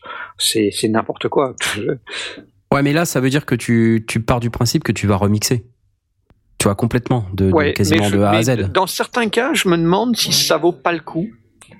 Euh, pour certains trucs que j'ai pu faire, euh, alors c'était pas tant du, du, c'était, j'ai- des exemples de choses que j'avais pu faire en multipiste, mais beaucoup de choses c'était du, du, du nettoyage, de, de vieux enregistrements, des choses comme ça, où j'ai conservé le brut que j'avais enregistré dans les meilleures conditions, Mhm. euh, et même ça, est-ce que les conditions elles étaient si exceptionnelles que ça à l'époque? J'en suis même pas certain. Je les ai gardées, euh, mais souvent parce que c'était des, des, des vieilles bandes magnétiques et que tu sais jamais si tu vas retomber sur euh, sur le beau lecteur, le bon lecteur de bande avec le bon réglage, etc. Donc au moins ça, tu l'as sous la sous le coude. Euh, et puis si tes bandes sont pas trop altérées ensuite. Euh, mais euh, j'ai réalisé que j'avais fait des traitements de bande où j'avais fait du nettoyage de souffle qui était tellement poussé que bah, ça, ça devenait métallique et tout. Aujourd'hui, j'écoute ça, je mets tout à la poubelle et je recommence. Ça, ça me prendra dix mille fois moins de temps. Euh, à ce moment-là, j'étais encore sur des logiciels, il y avait encore beaucoup de logiciels où le, le, le traitement, il était appliqué une fois pour toutes. Aujourd'hui, il y a pas mal de, de choses qui se font euh, de manière relativement dynamique euh, euh, sur, un, sur un projet et, euh, et je peux retoucher au projet sur des choses qui sont pas trop anciennes. Mais tout ce que j'ai fait euh, quand je débutais en matière de son, euh, je peux vraiment partir des, des, des enregistrements originaux, voire les refaire parfois, mais, mais au moins repartir de là. Et je, je mettrai dix mille fois moins de temps à, tout, refaire à zéro. Mais là, c'est que tu as la possibilité de le refaire. Imagine que euh, tu les as pas. Par exemple, euh, c'est pareil. Il y a des trucs que j'ai fait en musique euh, avec certains synthés, avec des sons que j'ai plus. Et là, euh, en fait, les sons, ils sont toujours dans le synthé. C'est-à-dire que quand tu travailles avec un séquenceur, quand tout est dans la boîte, in the box, comme on dit, Ouais. euh, où tu as tout ton audio qui est euh, dans ton logiciel audio numérique, et donc, bon, à la limite, si tu as les versions brutes, tu peux encore te débrouiller. Quand tu as travaillé avec des synthés externes, euh, bon. qui, sur les que, que t'as pas forcément enregistré, euh, tu vois que t'as fait des musiques. euh, Enfin moi, Ouais, quand, Je, quand je faisais de la musique quand j'étais plus jeune, j'enregistrais pas forcément tout ce que je faisais pour en faire un pour en faire un master en stéréo. Je, je, je faisais des compos et puis euh, je les gardais sous forme de fichiers MIDI et puis euh, quand je voulais les réécouter, je rouvrais le fichier MIDI, euh, mon synthé était toujours plugué et puis je faisais play et puis bah ça faisait play quoi, tu vois. Et sauf que bah c'était il y a, il y a 20 ans. Tu vois, et maintenant le synthé, je l'ai plus quoi. Ouais, mais en même temps, est-ce qu'il faut pas se faire une raison? On, Ah oui. on part de ce qu'on a. Enfin, on va Ouais, non plus se lamenter euh, de ce qu'on aurait pu faire. En même temps, ce que je me dis aussi, c'est que euh, le, on, on va aujourd'hui, avec l'expérience que tu as des synthés, quand, quand, quand on voit le travail que tu fais sur Oxygène, à retrouver parce que tu as l'expérience, parce que tu es capable de, de en entendant euh, le son de te dire oh ça doit être une onde de cette forme-là avec ce genre de filtre dessus, etc. Euh, même si c'est pas rigoureusement à 100% ce que tu ce que tu avais fait euh, il y a 15 ans, euh, où, est le problème d'essayer de retrouver la, sonorité de C'est le temps. c'est juste une question de temps en fait. Là, on en parle dans le cadre de, de Home Studio pour des gens qui font de la saga MP3, de la musique, voire même du podcast. On pourra parler un peu de la manière dont je gère le son des, des sondiers. Mais quand tu quand tu es sur un projet un peu semi-professionnel ou, ou un projet que tu dois partager pour faire sortir te- de ton home studio euh, vers quelque chose de professionnel. Tu vois, quand tu as fait tes enregistrements et tu veux les mixer euh, dans un studio pro. Ben, tu vois, cette problématique, elle se pose aussi. Et euh, tu peux pas te permettre, quand tu payes à l'heure un studio, de perdre le temps euh, de faire tout ça. Donc, en fait, c'est une question de temps, de rapidité d'exécution. Donc, euh, et le, le processus que tu vas adopter en amont pour faciliter cette euh, remontée en puissance de ton projet, euh, bah, c'est difficile en fait de Bah, penser croire- en avance de phase. Je, veux- je veux bien croire que c'est sûrement vrai pour, le, pour la synthèse euh, sonore. Euh, en parallèle, je me dis que si tu te pointes avec, la, la- la- avec tes pistes et que tu as l'ingénieur du son qui est là et qui écoute ta, ta ligne de basse, qui te dit oh, finalement là, t'es enregistré mais c'est vraiment crapaud, euh, il va mettre dix mille fois moins de temps à dire allez on refait la ligne de basse que de... de- Ouais, ouais, de- non mais t'as raison, c'est vrai. Il y a des cas où c'est de la- comme la ça. sauver. Ouais, c'est vrai. Mais il y a des fois où c'est des sons, c'est tellement sioux, euh, tu vois. Ouais. Ouais, pour non, les refaire, je- euh, c'est hyper compliqué, à moins d'avoir euh, un mec qui est vraiment passionné et puis qui va passer le temps euh, et puis qui va pas te le facturer, tu vois, ou euh, ou pas démesurément. Ouais, ouais, non, mais je, je comprends que pour la synthèse, c'est un peu plus compliqué. Enfin, c'est même complètement plus compliqué. Donc là, c'est pareil. Hein, Encore de synthé là, c'est pas possible. Il est là, bravo. bon bah voilà, finalement t'es là, t'es t'es venu.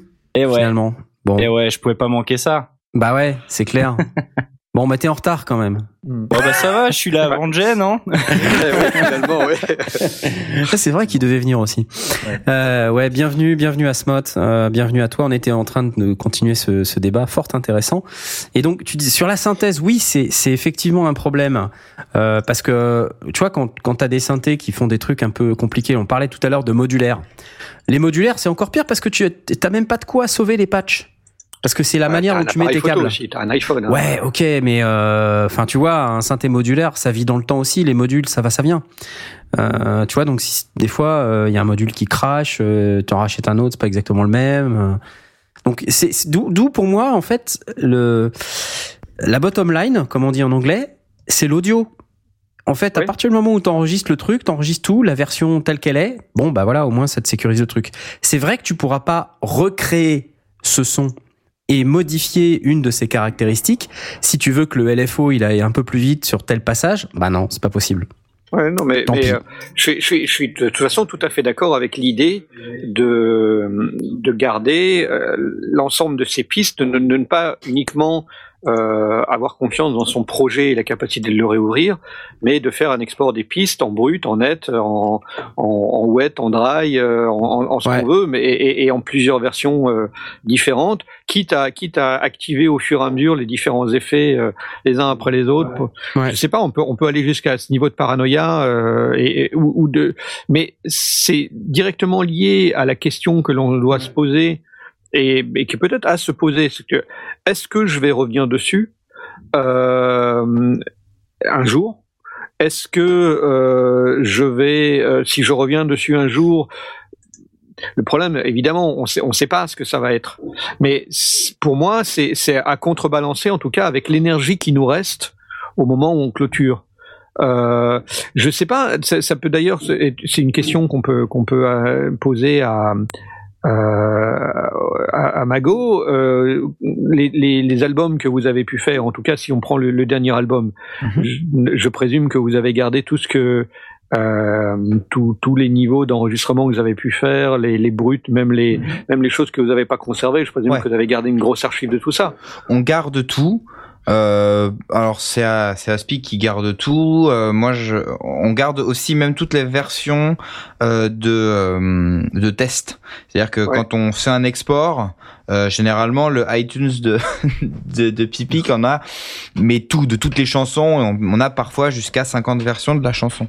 Euh, ça c'est certain. Mais nous on a une problématique qui est légèrement différente, c'est qu'on essaie de- surtout sur le dernier album en fait, euh, on, on essaie de donner des styles musicaux et donc on change les réglages que ce soit de la batterie, que ce soit du son de la basse, du son de guitare, quasiment à chaque euh, morceau pour donner des, des ambiances différentes. Donc la cohérence, elle se sent dans la voix, elle se sent un peu tout ça, mais euh, on repart à zéro sur pas mal de sur pas mal de chansons.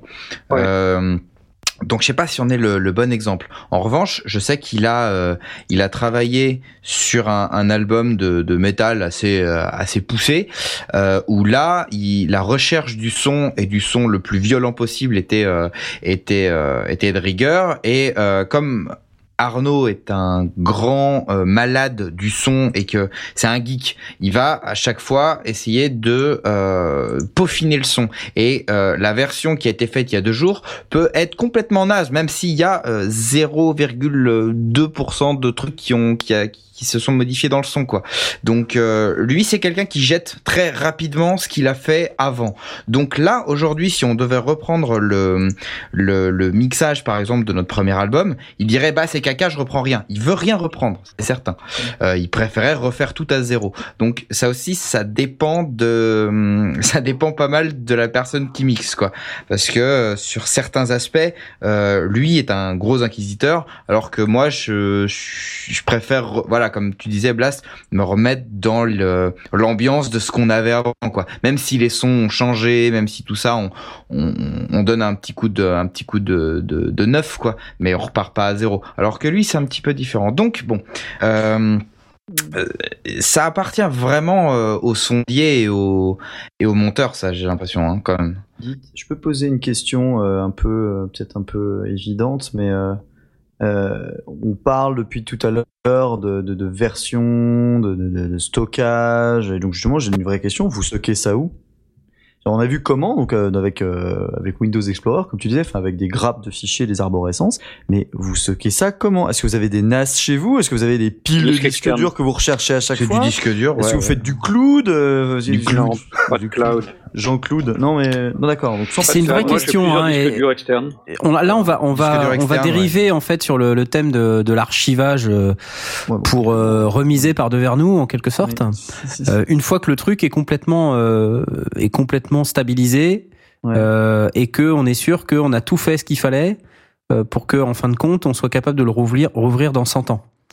Euh, après bon il y a, il y a évidemment on n'est pas obligé d'attendre 100 ans mais c'est vrai qu'un truc quand on veut garder 10 ans quelque chose euh, c'est vrai qu'aujourd'hui la durée de vie d'un ordinateur c'est pas 10 ans.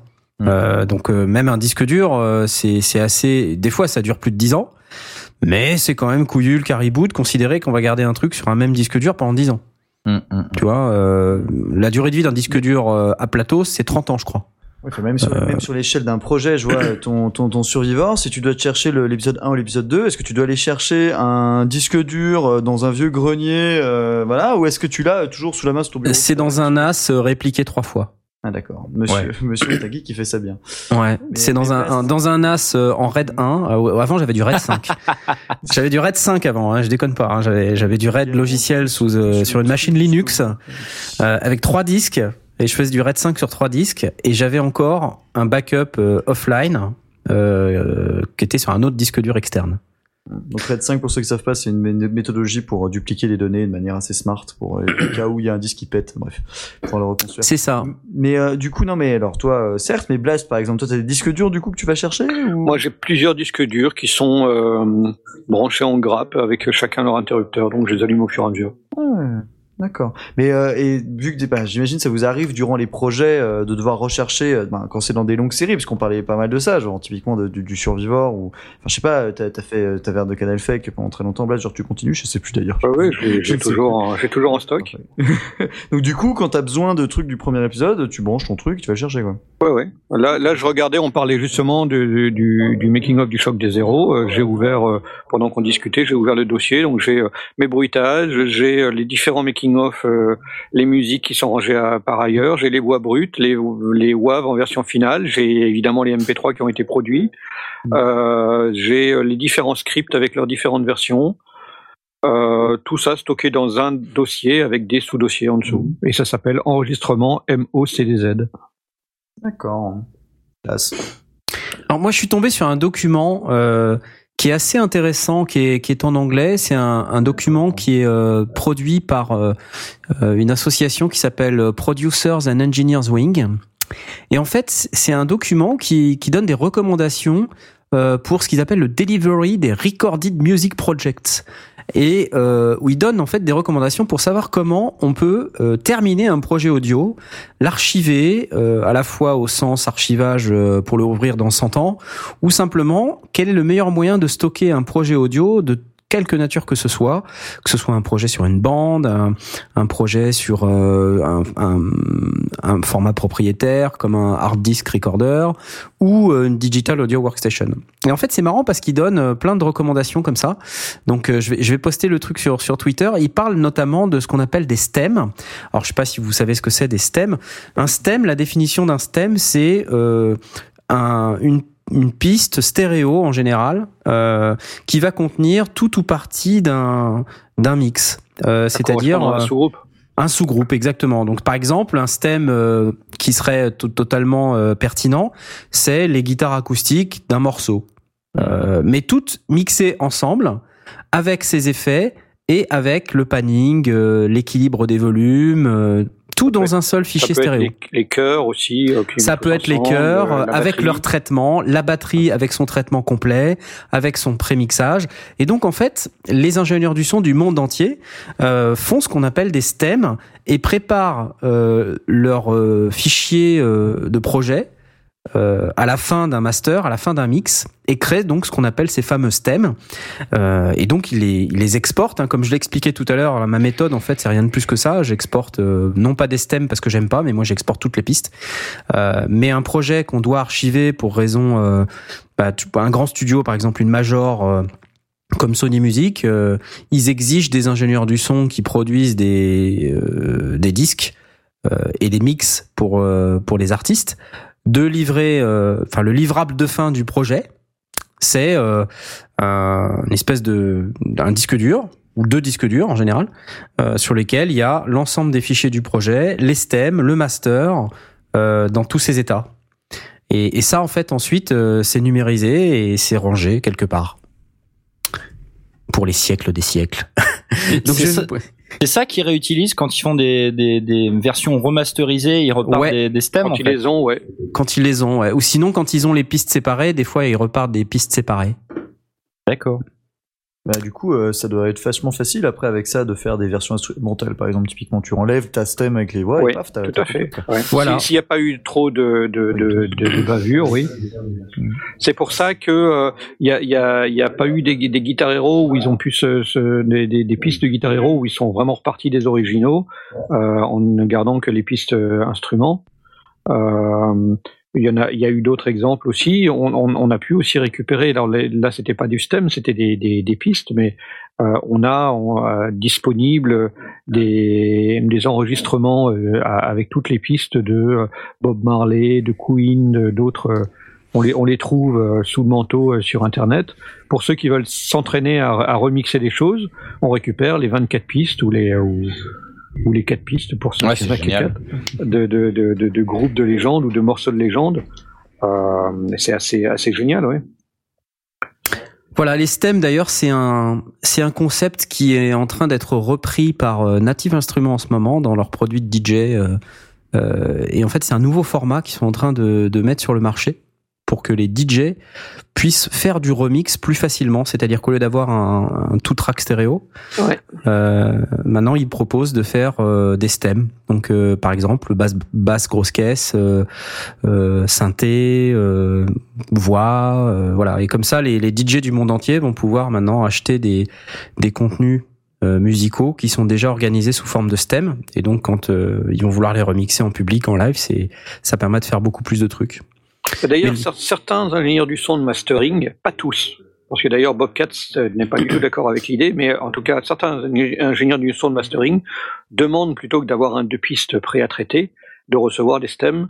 Comme ça, s'il y a un- une, une bidouille à faire euh, euh, sur euh, la piste de cœur parce qu'elle bave un petit peu, ils préfèrent le faire sur le sur le stem que de que sur le, le deux pistes. Euh, donc euh, c'est aussi progressivement quelque chose que euh, de plus en plus d'ingénieurs du son font de manière naturelle. eux-mêmes parfois trouvent plus intéressant de toute façon d'aller. ça, revient à, une fois qu'on a qu'on a traité individuellement chaque flux de notre batterie, on, envoie ça vers un sous-groupe et, on, peut aussi traiter des, choses générales sur le sous-groupe. Bah, ça revient un petit peu à la même chose. Sauf que on, on, ne- on- pour eux, c'est ne pas redescendre au niveau du détail de du Ouais. flux particulier et du micro de ce flux particulier. On va traiter ça, euh, c'est un espèce de mastering intermédiaire. Voilà. Et ça nous fait une bonne transition pour faire la pause. Qu'est-ce que vous en dites? Ah oui. Bah Hein, Déjà bah oui. fatigué, moi. Bah ouais, déjà fatigué, je me, je me doute. Hein.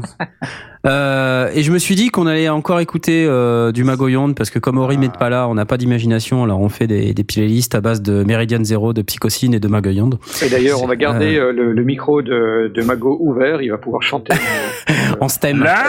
Ah et ça sera Adopte un zombie de Magoyonde. On adore ça. Très bonne idée. suite.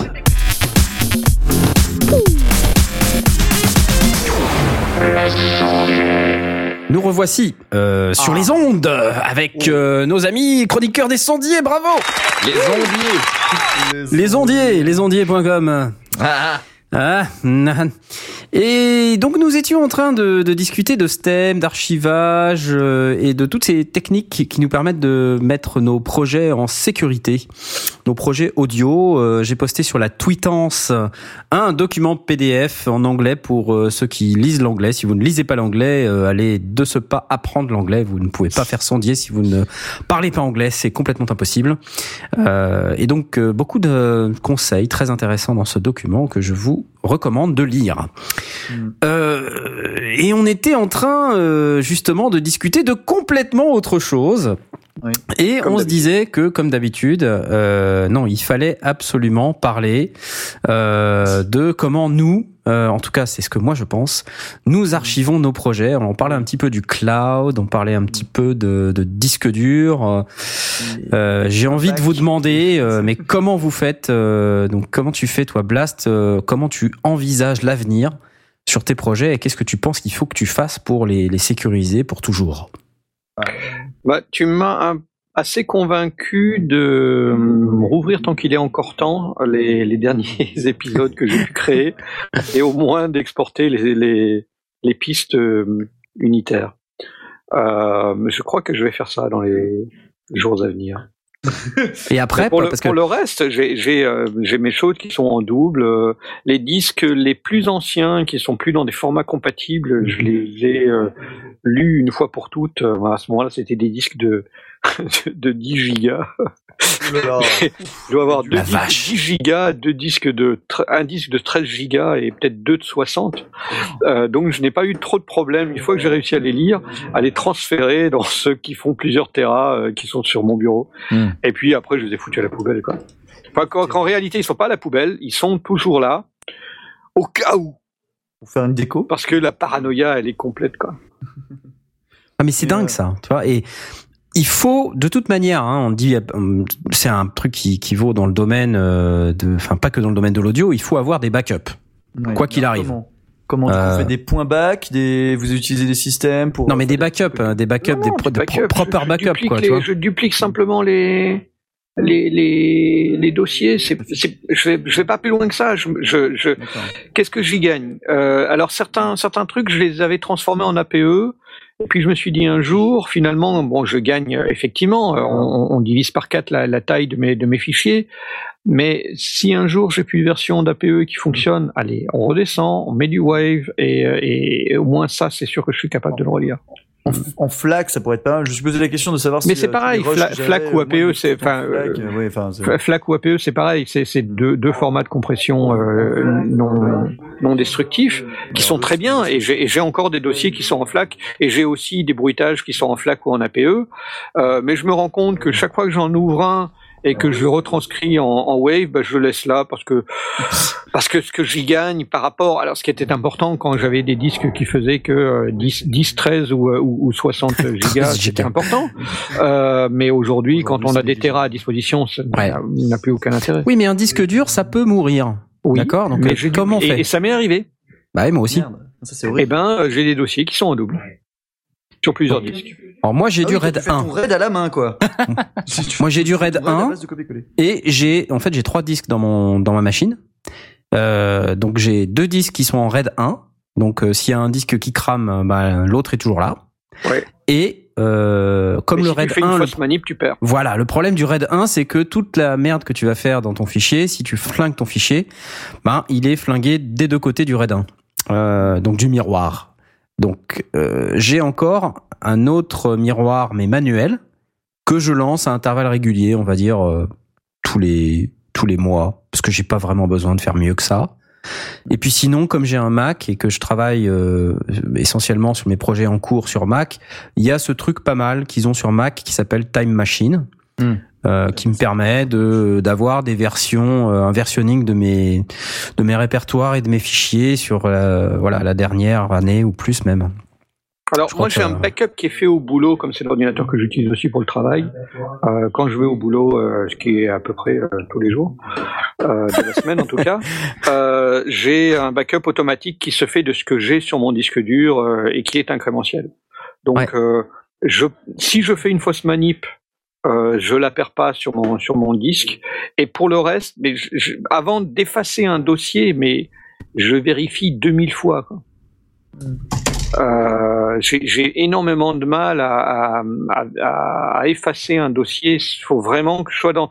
Disons que je ne fais que quand je suis dans une phase de nettoyage et pas dans la phase du ah je transfère d'un endroit à l'autre. Quand, quand je suis là, t'es t'es- jamais à l'abri de pas avoir euh, euh, ouvert la bonne fenêtre et d'effacer le mauvais truc. Et ça, je le fais pas.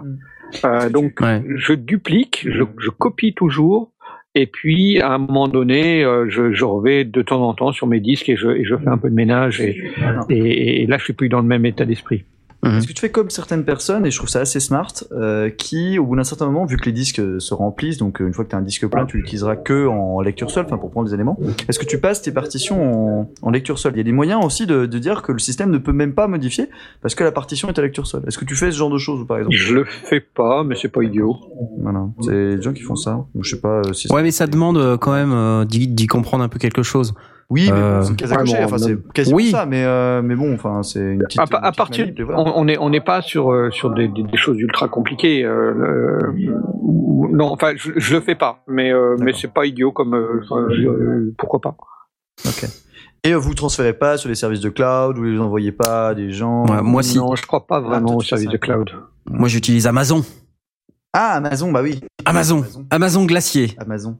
Ama- Ah, donc tu utilises Glacier du coup. Ah ouais. qui est un ouais, service de stockage long terme euh, que tu payes. Donc tu le payes quand tu le mets et tu payes très très très très très peu par mois pour ce que tu as dedans. Par contre, tu payes quand tu mets et quand tu sors, c'est ça? C'est ça. Tu payes énormément quand tu sors. Mais en fait, quand tu sors, c'est que vraiment t'es en galère. Donc ça te coûte que dalle parce que ça te coûte rien par rapport. au Bah, de parce qu'en fait, t'es, t'es trop, t'es tellement content en fait de, de dire ah putain. ah Que, tu vois, t'es tellement content. Tu dis oui, je veux payer, oui, je veux payer pour récupérer Ok, ce ok. fichier, plus s'il vous plaît. c'est smart comme euh, comme principe. C'est super smart parce qu'en fait, la- les 99,9999% du temps, euh, t'en as rien à faire de ce fichier. Tu vas jamais aller le chercher, quoi. En fait, il est déjà euh, quatre fois sur 25 disques durs chez toi. Mais tu vois, si tu la l'as parano. modifié, il te, il te garde des versions, il fait du versionning? Non, non, non, non. Moi, c'est moi qui décide de quand est-ce que j'envoie sur Amazon. Ok. Euh, en fait, j'ai un processus qui est euh, très incrémental où euh, j'ai de la résilience de disque dur parce que je fais pas confiance à mes disques. Ensuite, j'ai un backup euh, manuel que je fais une fois par mois, comme je disais. Et en général, j'en ai même un deuxième et je le, je le mets dans une autre, euh, dans un autre endroit. C'est pas au même endroit, pas dans la même maison. Ouais, classe. Et euh, et, et après, j'utilise Amazon D'accord. et j'envoie le vraiment le le cœur du cœur sur Amazon. Hmm. Et là, et là, je sais que euh, si vraiment tout brûle, j'ai encore deux ça. maisons brûlent en même temps. Ouais, voilà, ouais, j'ai encore ça. Ouais. Et là, tu oublies ton mot de passe. Ouais, euh, C'est Amazon S3, c'est ça? Non, non, non, S3, c'est gla- c'est glacier. Glacier, Et en fait, pour aller dans glacier, faut aller dans S3. D'accord. C'est en fait, t'as une, t'as un passage obligé dans S3 pendant 24 heures, et, et après tu définis une policy dans S3 qui qui dit, bah tout ce qui arrive dans ce répertoire passe dans glacier au bout de 24 heures. D'accord. Et après, ça disparaît d'S3. Alors S3, c'est un stockage euh, qui est qui coûte pas non plus extrêmement cher, mais tout dépend de combien de gigas tu mets dedans. hein. Mhm. Hmm. Oui, mais on parle pas de fruitier, giga, on parle de façon. Tera. Il y a un fou- il y a un fruitier. Non, moi j'ai, je suis encore en dessous du. Non, un giga. Je suis même en dessous Ouais. des 300 gigas, pour être honnête. Oui, mais, mais le, le free tier est jusqu'à combien sur, euh, sur S3 Parce que ça peut être une solution marrante à utiliser. C'est pas beaucoup, c'est 15 gigas. Ah, d'accord, ok. Donc sous 15 gigas, c'est gratuit, et après, c'est au giga, mais c'est des, des millièmes de centimes. Enfin, c'est. C'est vraiment peanuts. hein. Enfin, moi, je, je, je paye euh, genre 10 dollars par mois, quoi. Ok. Ok. Non. Incluant ton, le fameux euh, Ice machin, Glacier. Ouais. glacier. C'est glacier en version anglaise, en fait. Glacier. Et, euh, et non seulement j'ai mes j'ai mes photos, euh, le cœur du cœur de mes photos, genre les photos de mes enfants quand ils sont nés, tu vois. Le truc, ça, si je les perds, euh, je me je me coupe euh, je me coupe la tête, quoi. Surtout surtout ta femme qui te coupe la tête. Oui, enfin surtout moi aussi parce que tu vois, c'est c'est les trucs si tu les perds, mais tu vois, t'es- tu, on dit ça, mais en fait les les fichiers, nos créations, c'est important, mais l'air de rien, tu vois, quand t'as des gosses, si tu perds ces photos, mais c'est c'est juste pas possible. Et donc euh, voilà, je suis tellement parano. En fait, c'est à cause de ça que j'ai mis en place cette solution. Et maintenant, du coup, je m'en sers pour mes projets audio. C'est malin. Ouais, bah, bah, Bah, par contre, logique, ça en coûte fait. du fric, hein. Mais euh, bon, bah, c'est. Après, faut savoir ce que tu veux, quoi. Tu vois. euh, Faites des gosses, quoi. hein. Si tu veux garder tes trucs, euh, Ouais, bah c'est voilà. gérer des projets sur le long terme. Hein. c'est ça. C'est un investissement. hein. C'est un parlerai investissement. quand les, quand les vôtres auront plus de 20 ans, euh, vous, vous m'en direz des, des nouvelles. Un papy Ah non, c'est c'est fou, ça. Moi, j'ai la même chose, mais sur euh, Dropbox. J'ai euh, j'ai pris le compte euh, 1 Tera à l'année là, qui se passe euh, qui se passe vraiment très bien. Et, euh, et Dropbox, je pense que ça doit être la, un peu le même euh, le même mode de fonctionnement parce qu'en plus il y a un versionning, c'est sympa. Ouais, la Euh, version qui est pas comptée, je crois, en plus, dans la, le, le, Pas le du tout. stockage que t'as. Donc, Ouais, ça, ouais, ça, ouais, ouais. Et donc c'est c'est c'est vraiment pas mal. Et j'utilise sur des fichiers sensibles ou des fichiers de boulot Mhm. ou tout ce qui est création. Et à côté de ça, alors toi tu disais il y a Time Machine, Time Machine fait du bon boulot, mais euh, la Time Machine, alors à ma connaissance, ça se trouve je, je suis largué, mais ne prend pas en compte les disques durs qui sont externes. Si on a un NAS, Ouais, ouais, Time Machine ouais. va pas gérer le NAS. Non, bien sûr. ouais. Et du coup, il y a Carbon Copy Cloner, qui est un super logiciel sur Mac Exact, cas, que j'utilise, qui est euh, génial parce que euh, moi j'ai un j'ai une tour avec quatre euh, quatre disques à l'intérieur et euh, donc bah j'ai un, disque de dépôt où je dépose le tout et euh, Carbon Copy Cloner me clone ce disque-là avec un versionning, c'est-à-dire que euh, si j'ajoute un fichier qui s'appelle euh, mon super fichier 1 et que ensuite je remets un autre fichier qui s'appelle mon super fichier 1 euh, mais qui voit qu'il y a un problème de date, de machin, de truc, ben il garde les, il garde les deux. Et il te met un ancienne version. Et ça c'est super. Parce que euh, le nombre de bourdes que tu peux faire et que tu te dis mince j'ai j'ai tout perdu et ah bah non en fait euh, il l'a gardé c'est hyper intelligent. Ben, ça ça te sauve la vie. Euh, tant dans le boulot que dans n'importe quel truc de fichier audio ou même un Mm. simple fichier texte.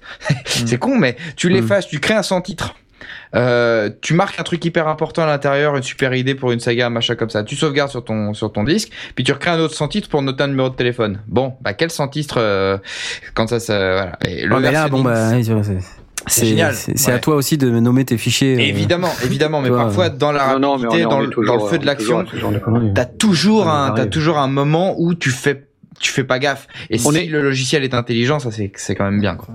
Et, et- et votre, votre vision du cloud, on est, euh, alors, je n'imagine pas autrement que comme backup de choses que j'aurais déjà par ailleurs. Il n'est pas question dans, dans mon idée de stocker uniquement sur le cloud quelque chose que euh, euh, et, et de, et de faire confiance dans cet espace-là pour garder mes, mes données. Bah, Bah, du jour au le lendemain, la boîte, elle met, elle met la, la clé sous la porte et, euh, et je suis mort. J'ai perdu mes datas. Non, Complètement c'est d'accord. ta copie C'est- locale. C'est, faut, faut, enfin, t'as une copie locale. Oui, D'accord, c'est bien ce que je dis. On est, Oui. on est bien, c'est juste pour clarifier. On est bien mais- d'accord que c'est un backup supplémentaire Ouais. de quelque chose que tu gardes et que tu, tu t'imagines pas qu'il y ait à la fois faillite le jour où ton disque dur crash, quoi. Non, mais c'est, improbable. C'est-à-dire que t'as, t'as ton problème et au moment même en question, Oui, la boîte non, fait faillite sans t'avoir prévenu je quoi que ce soit et t'es, eu. Enfin, c'est gros quand même. C'est bien, c'est bien ce que je dis. On est, on est d'accord que c'est, il est peu probable que ça arrive, donc c'est sur cette base-là que l'on, que l'on Oui. utiliserait le cloud. Bah, c'est pas Ah ouais. Google qui a créé un ordinateur spécial qui ne fonctionne qu'en cloud où tu n'as aucune application dessus. Oui, Chromebook. Chromebook, le Chrome voilà. OS, et c'est très Et moi, efficace, il est hors de question que je passe par ce genre de, de service. Mm. Bah ouais, c'est vrai que moi j'ai beaucoup de réticence quand je vois qu'en fait, euh, bon, ok, c'est super sympa. Google, à mon avis, avant que ça pète, on a du temps. Euh, mais bon, Euh, mine de rien, c'est. Bah, c'est comme c'est comme euh, Amazon qui décide de de, de, de supprimer de, tes propres tablettes des livres audio que tu t'es acheté, euh, mais que décide de plus mettre au catalogue. Donc du coup, par en remote, vont te l'effacer. Ah oui. Euh, donc pour moi, euh, effectivement, tant qu'on est dans, dans ce mode de le conserver pour que du coup ce soit pas dans la maison à l'abri du feu, etc. Et que si j'ai un crash de disque, bah au moins mes données elles sont là. Ok, ça je veux bien. euh, et effectivement, je vais aller y faire y jeter un œil dans, dans les différents services et, et peut-être m'offrir ce genre de ce genre de service. Mais euh, mais on est bien d'accord que c'est pas euh, en remplacement de, du, du stockage local.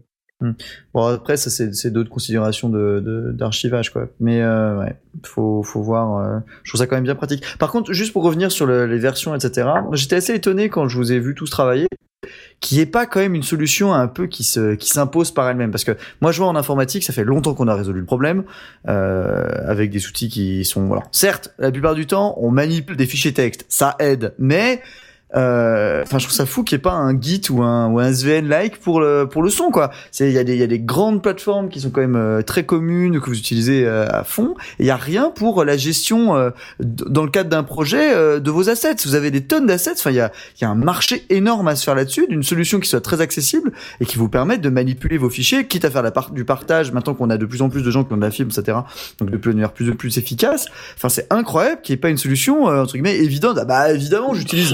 Super outil là enfin bah, apparemment Ça doit pas exister, mais ça m'intéresse étonné. Pas. Il y a Mais aussi tu- qu'on manipule des données qui peuvent être sensibles. Hein. Euh, Le, der- le son du dernier album de Madonna, t'as pas spécialement envie qu'il soit sauvegardé ailleurs Oui, mais ou machin, tu vois. Ouais, non, mais sans forcément aller dans le cloud, et même pour les autres, même dans le cloud, hein, il y a des choses extrêmement sensibles qui sont aussi dans le cloud, et qui sont aussi Mm. utilisées, euh, voilà.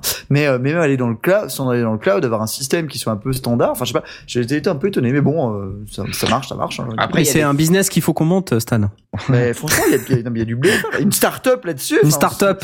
On démarre lundi. Non, mais ça doit, ça doit exister. euh, les- Non, mais bah, ça, revient à ce que tu disais de, de, de clone carbon copy. euh, c'est ça dont, dont tu parlais, Mago. Oui, c'est un, enfin, Bah, c'est un peu l'idée. Quelle est la différence Tu gères des fichiers. Tu, Pour- tu pour- gères des fichiers, c'est vraiment un logiciel qui te fait un- de la relation entre des disques durs, quoi. oui, hein, t'as un scope entre projets, tu peux imaginer des plugins pour euh, facilement euh, y accéder depuis tes logiciels favoris, tu peux, enfin, t'as, plein de possibilités, enfin, il y a, il y, a un- il y a un truc immense à faire là-dessus. Enfin, je, je- ne comprends pas les- pourquoi tu as besoin de, de le traiter spécifiquement en tant que son. Un fichier informatique, c'est un fichier informatique.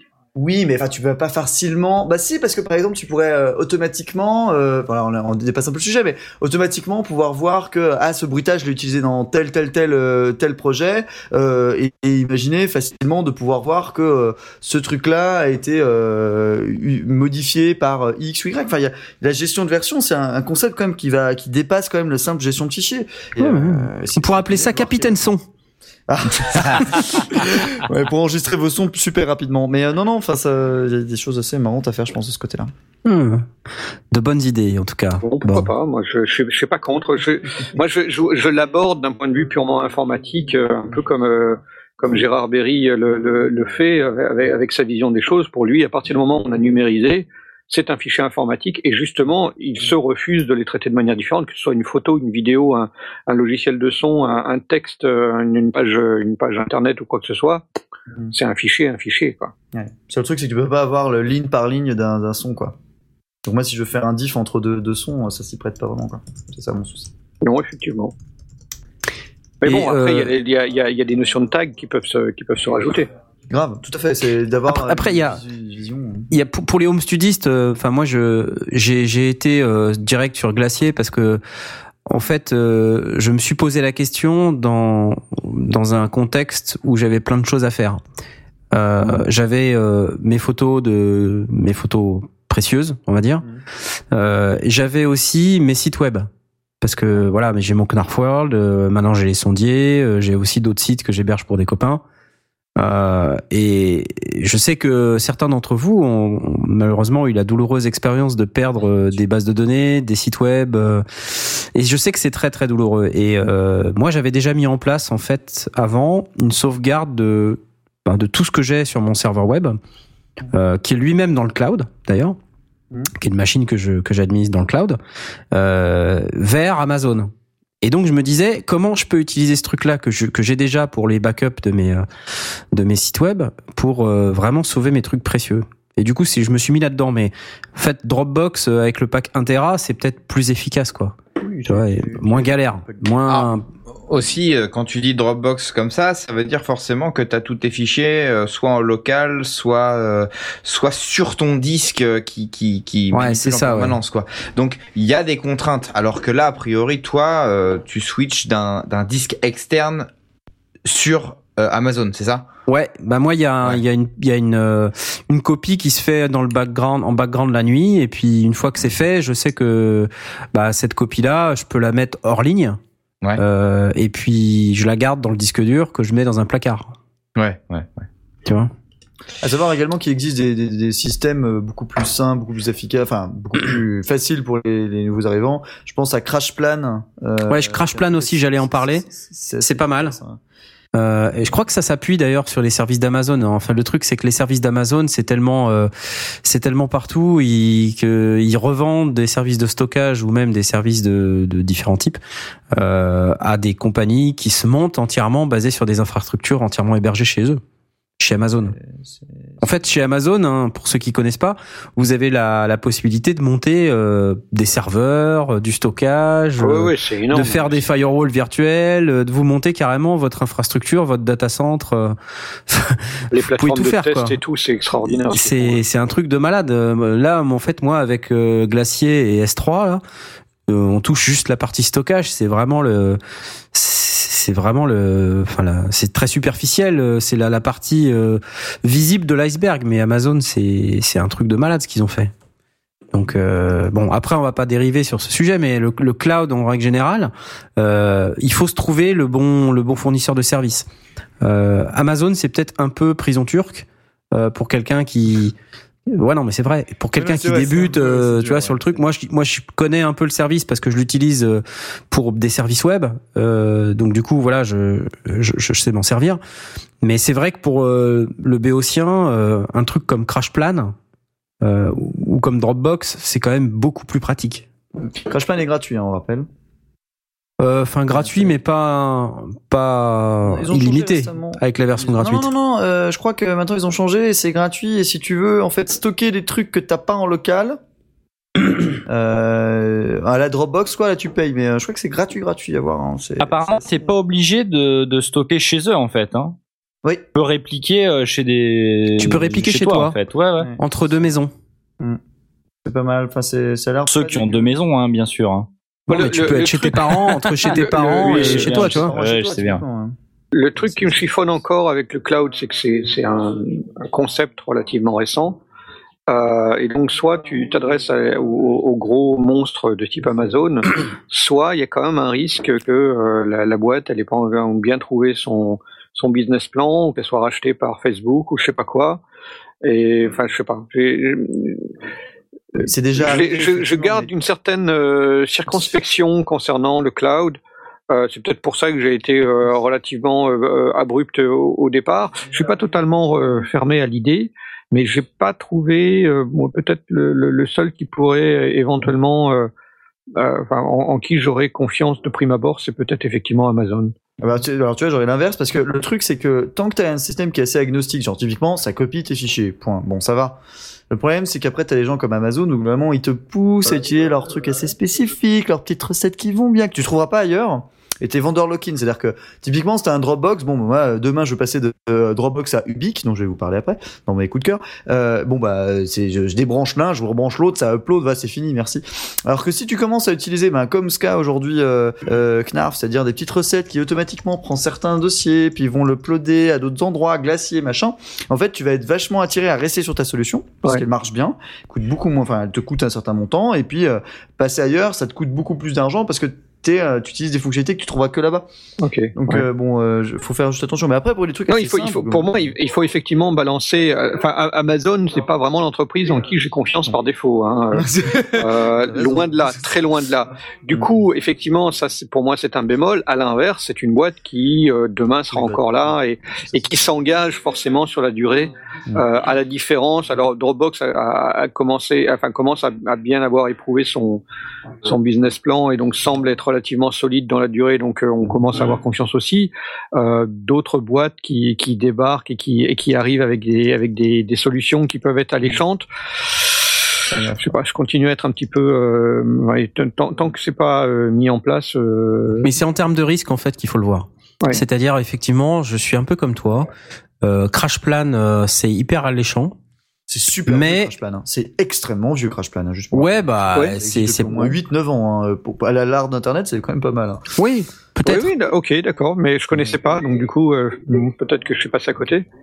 Le- le- L'autre truc aussi que je me dis, c'est que si c'est pour faire le mouvement, parce que moi j'ai des terras de données, hein, Ouais. euh, ça fait un ça fait un paquet d'années que je fais que, que je suis dans, dans que je suis numérisé d'une manière générale et pas que sur des projets audio, euh, des, des, Ouais. des projets dans la durée. J'en ai plein sur le en, en, en images, euh, etc. Des retouches, des trucs comme ça, de, de vieilles photos de famille qui étaient complètement abîmées que j'ai restaurées et tout sur des vieux Photoshop.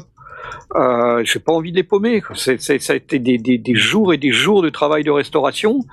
Euh, si je commence à, à, à, à travailler sur l'idée de faire une sauvegarde importante et, et, et qui soit pas de, de 6 terras de données, parce que effectivement, je peux te dire, allez, balance tout. Euh, si je veux faire un petit peu de, de, de ménage avant, je le ferai pas deux fois. Je veux vraiment tomber sur le bon fournisseur, Oui, parce que c'est un investissement en temps. parce que c'est un investissement en temps qui va être énorme. C'est un, un truc, j'en ai pour deux mois à faire. Quoi.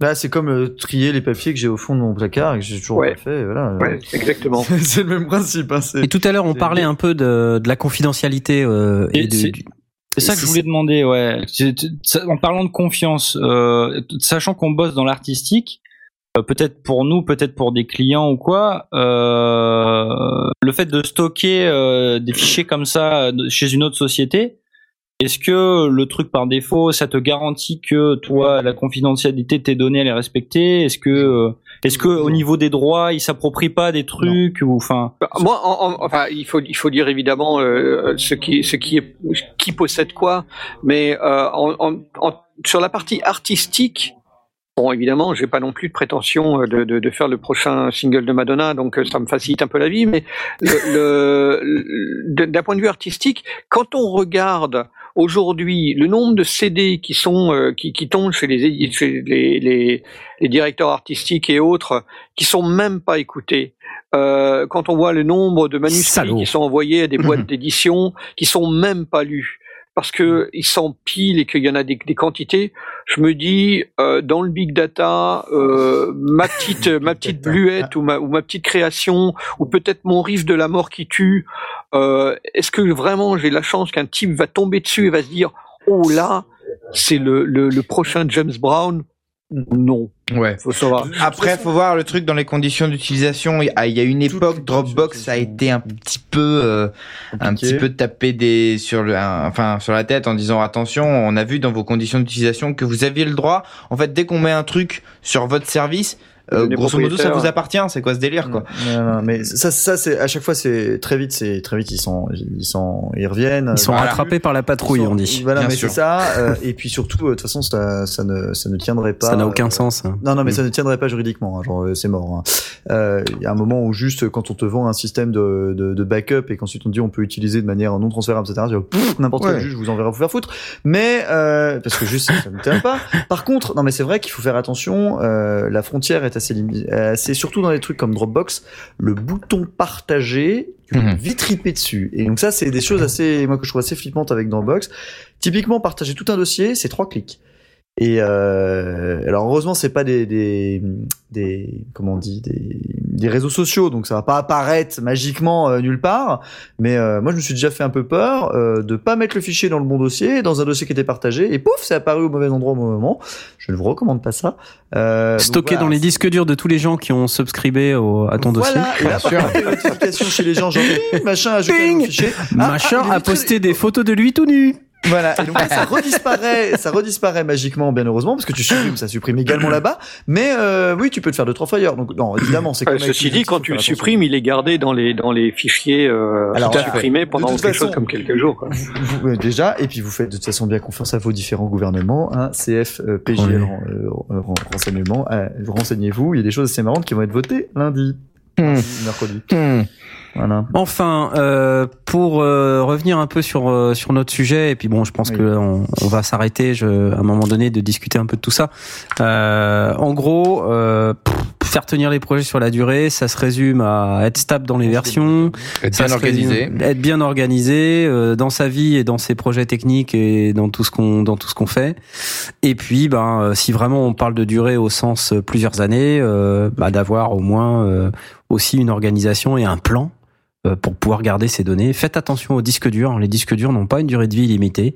De même que les CD, les DVD n'ont pas une durée de vie illimitée. Enfin, surtout Donc- pas les CD, les DVD. Voilà, c'est donc- vraiment la merde. hein. Donc il faut euh, vraiment se, enfin continuellement euh, se faire des copies. Alors l'avantage c'est que euh, euh, les disques durs ont des tailles de plus en plus grosses. Donc en fait quand avant euh, mes mes projets étaient stockés sur des fichiers de 50 gigs, des, des disques de 50 gigs, ben j'ai transvasé les disques de 50 dans des disques de 100, les disques de 100 dans des de 500, les disques de 500 dans des disques d'un téra.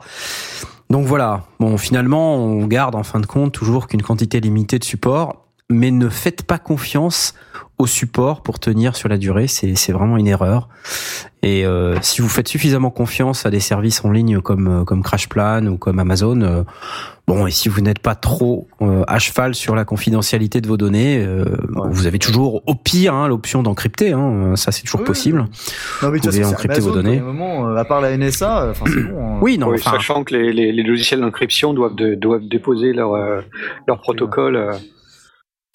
Voilà, moi je pense qu'on a on a quand même bien fait le tour de notre sujet et je vous propose, si vous voulez bien, à moins que vous ayez vraiment quelque chose à rajouter sur le sujet, qu'on passe à notre rubrique des coups de cœur des sondiers. ouais. Yes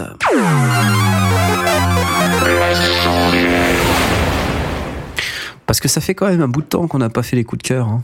Tu commences, Blast? Bah oui, Allez. d'accord. Qu'est-ce que j'ai mis en coup de cœur? Le musée des sons. Le musée des sons. Ah ouais, ça c'est sympa. Euh, c'est un certain nombre de d'organismes. euh, C'est international, je pense, parce que euh, d'abord l'adresse c'est une EU, et puis je sais que il y en a une qui est à, trois trois pâtés de maison de chez moi. Ils ont décidé de d'archiver les sons des vieilles machines. Euh, donc, euh, oui, ça peut être un, moulin à grains, ça peut être euh, une machine à vapeur, ça peut être, mais aussi des choses plus presque plus récentes, qui datent des années 60 ou 50, des, premiers appareils. Ils récupèrent des vieux ordinateurs, des choses comme ça, qu'ils mettent en route, et ils enregistrent, et ils gardent, et ils archivent. Et euh, c'est euh, librement accessible pour autant que j'ai pu voir.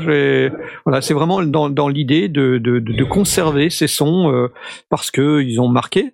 Et alors pour les créateurs de saga MP3, c'est pas génial d'avoir la possibilité d'avoir exactement le son de, de tel ou tel appareil. C'est clair, c'est clair. d'un- projecteur 16 mm ou un truc comme ça, quand on n'en a pas sous la main, ben voilà, il y a le musée des Ouais. sons. Bah là, par exemple, tu vois, j'ai un batteur en train de faire de la crème fouettée. C'est cool, non? Bah, ça me paraît bien. Bah moi, je trouve ça génial. Par exemple, ça donne ça. Ah oui, on entend les fouets qui On entend les euh, fouets, euh, le sur le- sur rebord de- pool, ouais. C'est génial. Ça vient du Technical Museum of Slovenia. Alors bon, si vous n'êtes pas trop à cheval sur le fait que c'est un batteur slovène, avec de la crème slovène qui n'est pas tout à fait comme la crème française ou la crème belge. Euh, bon, j'en voilà. ai j'en ai vu où il y avait carrément donc euh, je, pen- je pensais au projecteur euh, de, de projecteur de film euh, il y avait le modèle etc il y avait vraiment toute la toute la fiche technique de de, de l'appareil avec la photo et tout donc quelqu'un qui cherche exactement le projecteur Super 8 de son enfance bah il va le retrouver Par exemple, je cherchais cet après-midi le son d'un marteau pneumatique ZC300. Et là, Ah, je ne suis vraiment, mais je suis tellement heureux de trouver ce son sur le site euh, Musée du Son. Ah oui on le reconnaît bien c'est son On le reconnaît bien, le marteau ouais, pneumatique le 300, ouais, ZC300. ouais. hein. C'est pas le 400, hein, c'est le 300. Hein. On, sent bien le, on sent bien le truc. Ça a l'air quand même assez euh, truc industriel. Euh. Il y a un peu de tout parce que c'est, c'est- ils sont, je crois, six organismes à, à, à jouer euh, à, à ce jeu-là, et, et c'est même ouvert pour autant que je sache, C'est la- Un c'est IBM important, quand même. PS1. avec le le- démarrage et tout. De, Le démarrage de l'IBM PS1. Ah oui, ah, oui, ça moi je m'en souviens celui-là. Ah, c'est énorme ce qu'ils ont fait. C'est Creative Commons by. c'est énorme. Non, Voilà, euh, enfin, on peut télécharger, c'est c'est cool. Ouais, ouais. ouais, donc c'est sous Creative Commons by, donc en fait on peut en faire quasiment. Ils sont en Creative Commons, oui. Et puis euh, j'ai vu aussi que il les, tu les as pour la plupart, on les trouve aussi en vidéo. Oui, il y a des Euh, vidéos, Ils sont diffusés sur YouTube. Bon, il y a une chaîne YouTube où on peut se, on peut se- s'inscrire. Donc euh, y- non, il y a, y a des, il y a des choses intéressantes. euh, et puis. Ouais, bah après, il faut évidemment que la qualité soit au, au- au rendez-vous. C'est pas les seuls à faire ce genre de choses, mais voilà, c'est, euh, je trouve que c'est- c'est l'organisme, l'idée est bonne et euh, j'aime bien. Nicolas Tesla, téléphone ringing. Ah, ah. Ah ah Ça va faire plaisir à Bruce d'y penser. Il est pas beau Et celui-là? il est superbe. Il est extraordinaire. Waouh Et ouais, c'est c'est quand même assez énorme. y. Non, je, pense que pour les, les créateurs de saga MP3, c'est une mine d'or. Hein.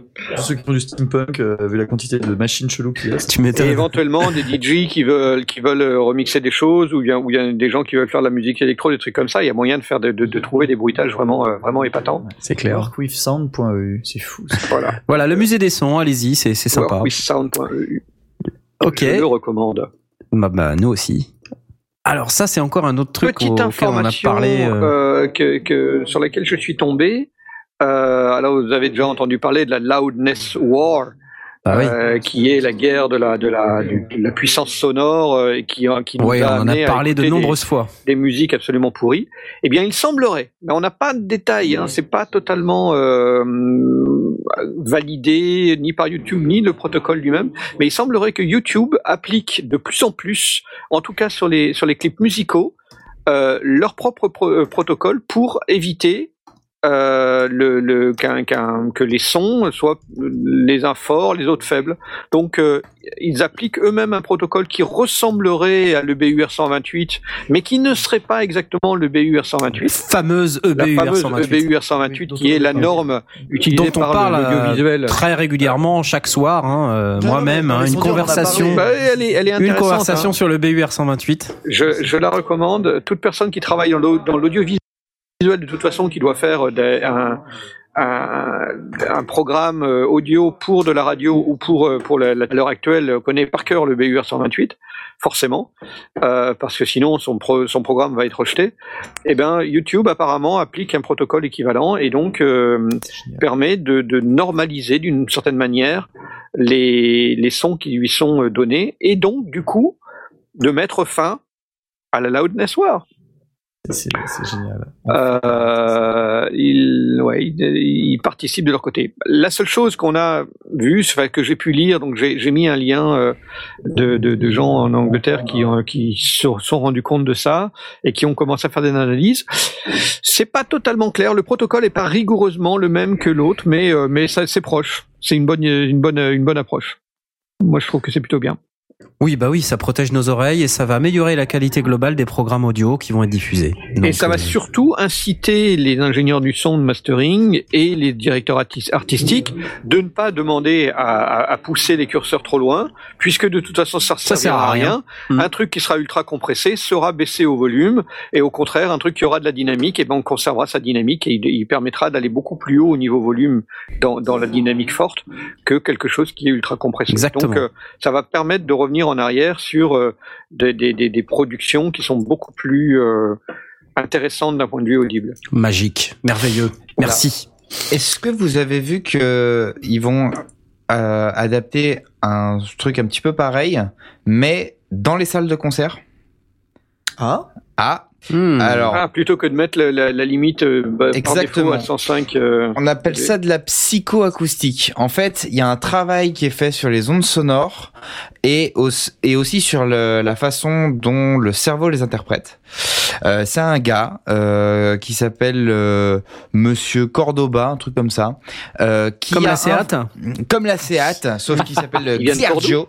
Euh, Sergio et- Cordoba. le gars, Cordoba. Sergio Cordoba, il a inventé un système qui se met directement dans les haut-parleurs euh, pour euh, écouter le son plus fort, mais en ayant vachement moins de décibels d'émis. C'est euh, assez fou. Donc en gros, ça permettrait que euh, le cerveau pense que le son est vachement plus fort, alors qu'en fait le son est bien en deçà de la limite euh, des clubs et autres salles de concert. Alors moi, ce que je peux vous dire sur Sergio Cordoba, c'est Sergio Cordoba Mesa è un tubolista, tu grande defensa e o equipo actual è presta della prima divisione del tubo costadense. Tu Voilà. parles bien espagnol. D'accord. Non, pas du tout. J'ai trouvé sur Wikipédia et euh, donc ça n'a aucun rapport avec ce que tu viens de me ça dire. pas non du tout son nom parce que tout à l'heure aussi, je sais pas du tout. Je tombe sur Cordoba, Cordoba Alors- ça n'a rien à voir non plus. Enfin, La Seat Cordoba éventuellement, mais J'ai un, art- j'ai un- j'ai un, j'ai un article euh, Non. sur Vice où euh, on voit la tête du monsieur. Je vous envoie Oui. ça. euh, très bien, merci. je vous envoie ça. tout de Envoie-nous cela pendant que Blast nous donne son troisième coup de cœur. ah, Ouais, et un, un- un petit article, alors ça uniquement pour ceux qui parlent l'anglais, euh, et de préférence ceux qui regardent le spin-off de, de Breaking Bad, Better Call Saul, enfin qui ont regardé, euh, puisque la, la, la saison elle vient de se terminer. Euh, vous connaissez Better Call Saul?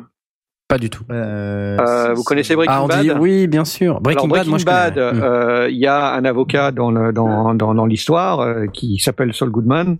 Euh, Better Call Saul, c'est l'histoire de Saul Goodman avant qu'il rencontre euh, les méchants euh, et les, et les Les- bizarres de. Enfin, en fait, c'est c'est le, le début de carrière de, de Saul Goodman. C'est un spin-off vraiment très très bien, euh, donc je recommande. C'est pas ça mon coup de cœur, mais mais en tant qu'à faire, autant le faire parce que c'est Ouais, vraiment ouais. très très très bien fait. Euh, et autant j'avais vraiment des des doutes sur l'intérêt de, de faire un spin-off sur Saul Goodman, euh, autant ils ont été balayés dès le premier épisode parce que c'est vraiment excellent. Et alors surtout, euh, euh, Nick Forsager, Nick Forsager qui est euh, l'ingénieur du son euh, responsable et son équipe a fait une, a répondu à une interview sur le lien que j'ai mis dans, le, dans les notes d'émission et qu'on va diffuser, qui explique comment il a fait le son de l'émission, qui, est réputé. Hein, euh, sur sounddesigner.org, ils ont ouvert un topic sur la qualité du son de Better Call Saul. On est, on est, on n'est pas dans la petite série, on est dans la série où ils ont décidé de faire des choses vraiment bien comme il faut. Et euh, effectivement, le son est excellent. Et euh, il y a un boulot de follet, un boulot de, de, de sound effects et de, de, de prise live euh, qui a été appliqué sur, le, sur cette série. Et donc, euh, même si on n'aime pas Breaking Bad, euh, ça vaut le coup de regarder Better Call Saul. D'abord parce que, le, ouais, encore une fois, la série est très sympa. Elle est juste en 10 épisodes. Mais le sound design est excellent dedans. Mm, mais C'est super, moi je connaissais pas, donc du coup ça me donne envie. Merci. Et je, ouais, je recommande, c'est vraiment bien. Super, canon, bravo. M- le mago, tu nous as trouvé ton... Alors, bah, il y a la Seat Cordoba, hein, évidemment. Ah voilà, là c'est à Cordoba. Ouais, Ouais, non, bah, donc je vous ai partagé le lien. Euh, Mets-le sur la tweetance euh, directement. Oui, Ouais, je vais aller- je vais aller- Voilà, Diaz les sondiers. Je vais aller tweetasser ça. Est-ce que vous avez entendu parler du choum? Du. Le choum. Le choum. C'est Ah, en québécois ça? C'est tout à fait ça. C'est euh, c'est au Québec. C'est euh, le centre hospitalier de l'université de Montréal. Et donc euh, au Choum, euh, ils vont ériger d'ici euh, à septembre, je crois, une œuvre d'art sonore à 80 000 dollars. Donc voilà. Donc le délire, c'est que euh, dé- ils détruisent une ancienne église. Enfin voilà, ouais, ils, la rasent et puis ils vont construire euh, le nouveau choum. Et euh, le clocher de l'église a été refait et donc ils vont et il accueillera euh, la nouvelle installation sonore immersive qui a priori se déclenchera au passage euh, des gens. Elle sera pas en continu. C'est vraiment quand on passera dans, ce, dans cet endroit que euh, ce, cette installation sonore dont on ne sait pas du tout ce que ça sera pour le moment puisque c'est sur une espèce d'appel d'offres. Il faut proposer des choses, proposer des œuvres qui seront publiques.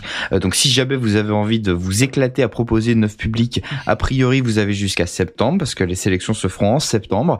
Et donc euh, et donc voilà, faut que ça soit basé sur des détecteurs de mouvement. Voilà voilà, il y a des appels à candidature qui se font maintenant. Euh, faut que ça soit une œuvre riche. Euh, poétique avec euh, de multiples impressions mais uniquement basées sur le son voilà Donc, euh, bah, si ça vous dit, euh, je trouve l'idée complètement euh, dingue. Euh, c'est de plus en plus euh, courant dans l'art contemporain qu'on utilise le son, mais là, vraiment dépenser 80 000 dollars euh, dans une œuvre uniquement sonore, euh, je trouve ça assez culotté. Ouais. Donc, euh, donc voilà. Si jamais vous avez envie d'en savoir un peu C'est ton plus- coup de cœur? Bah ouais, parce que j'ai kiffe. tu kiffes l'idée parce que C'est bien. si si t'as une URL, euh, n'hésite pas à, Ouais. à la mettre dans le fichier de préparation de l'émission. Ça nous permettra de la tweeter.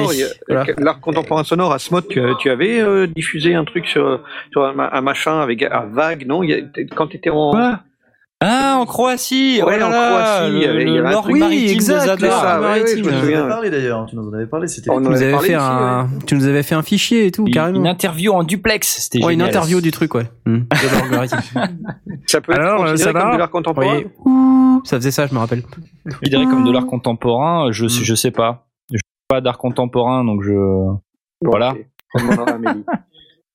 Bon, et euh, mon cher Mago, n'hésite pas à nous à nous passer cette URL qu'on repassera avec joie à nos chers je, auditeurs. je, je vous la mets sur le plateau, tout est. Oui, merci. Non, mais là, dans, plutôt dans le fichier de préparation de l'émission, s'il te plaît. Oui, si je pouvais y accéder. Oui, je- Attends, Oui, bouge pas. bien sûr, bien sûr. Tout à fait. Merci, bravo. le J à l'antenne. Euh, J'avais envie de passer la parole à mon ami, euh, à mon ami euh, Stan, euh, chevalier blanc du logiciel libre.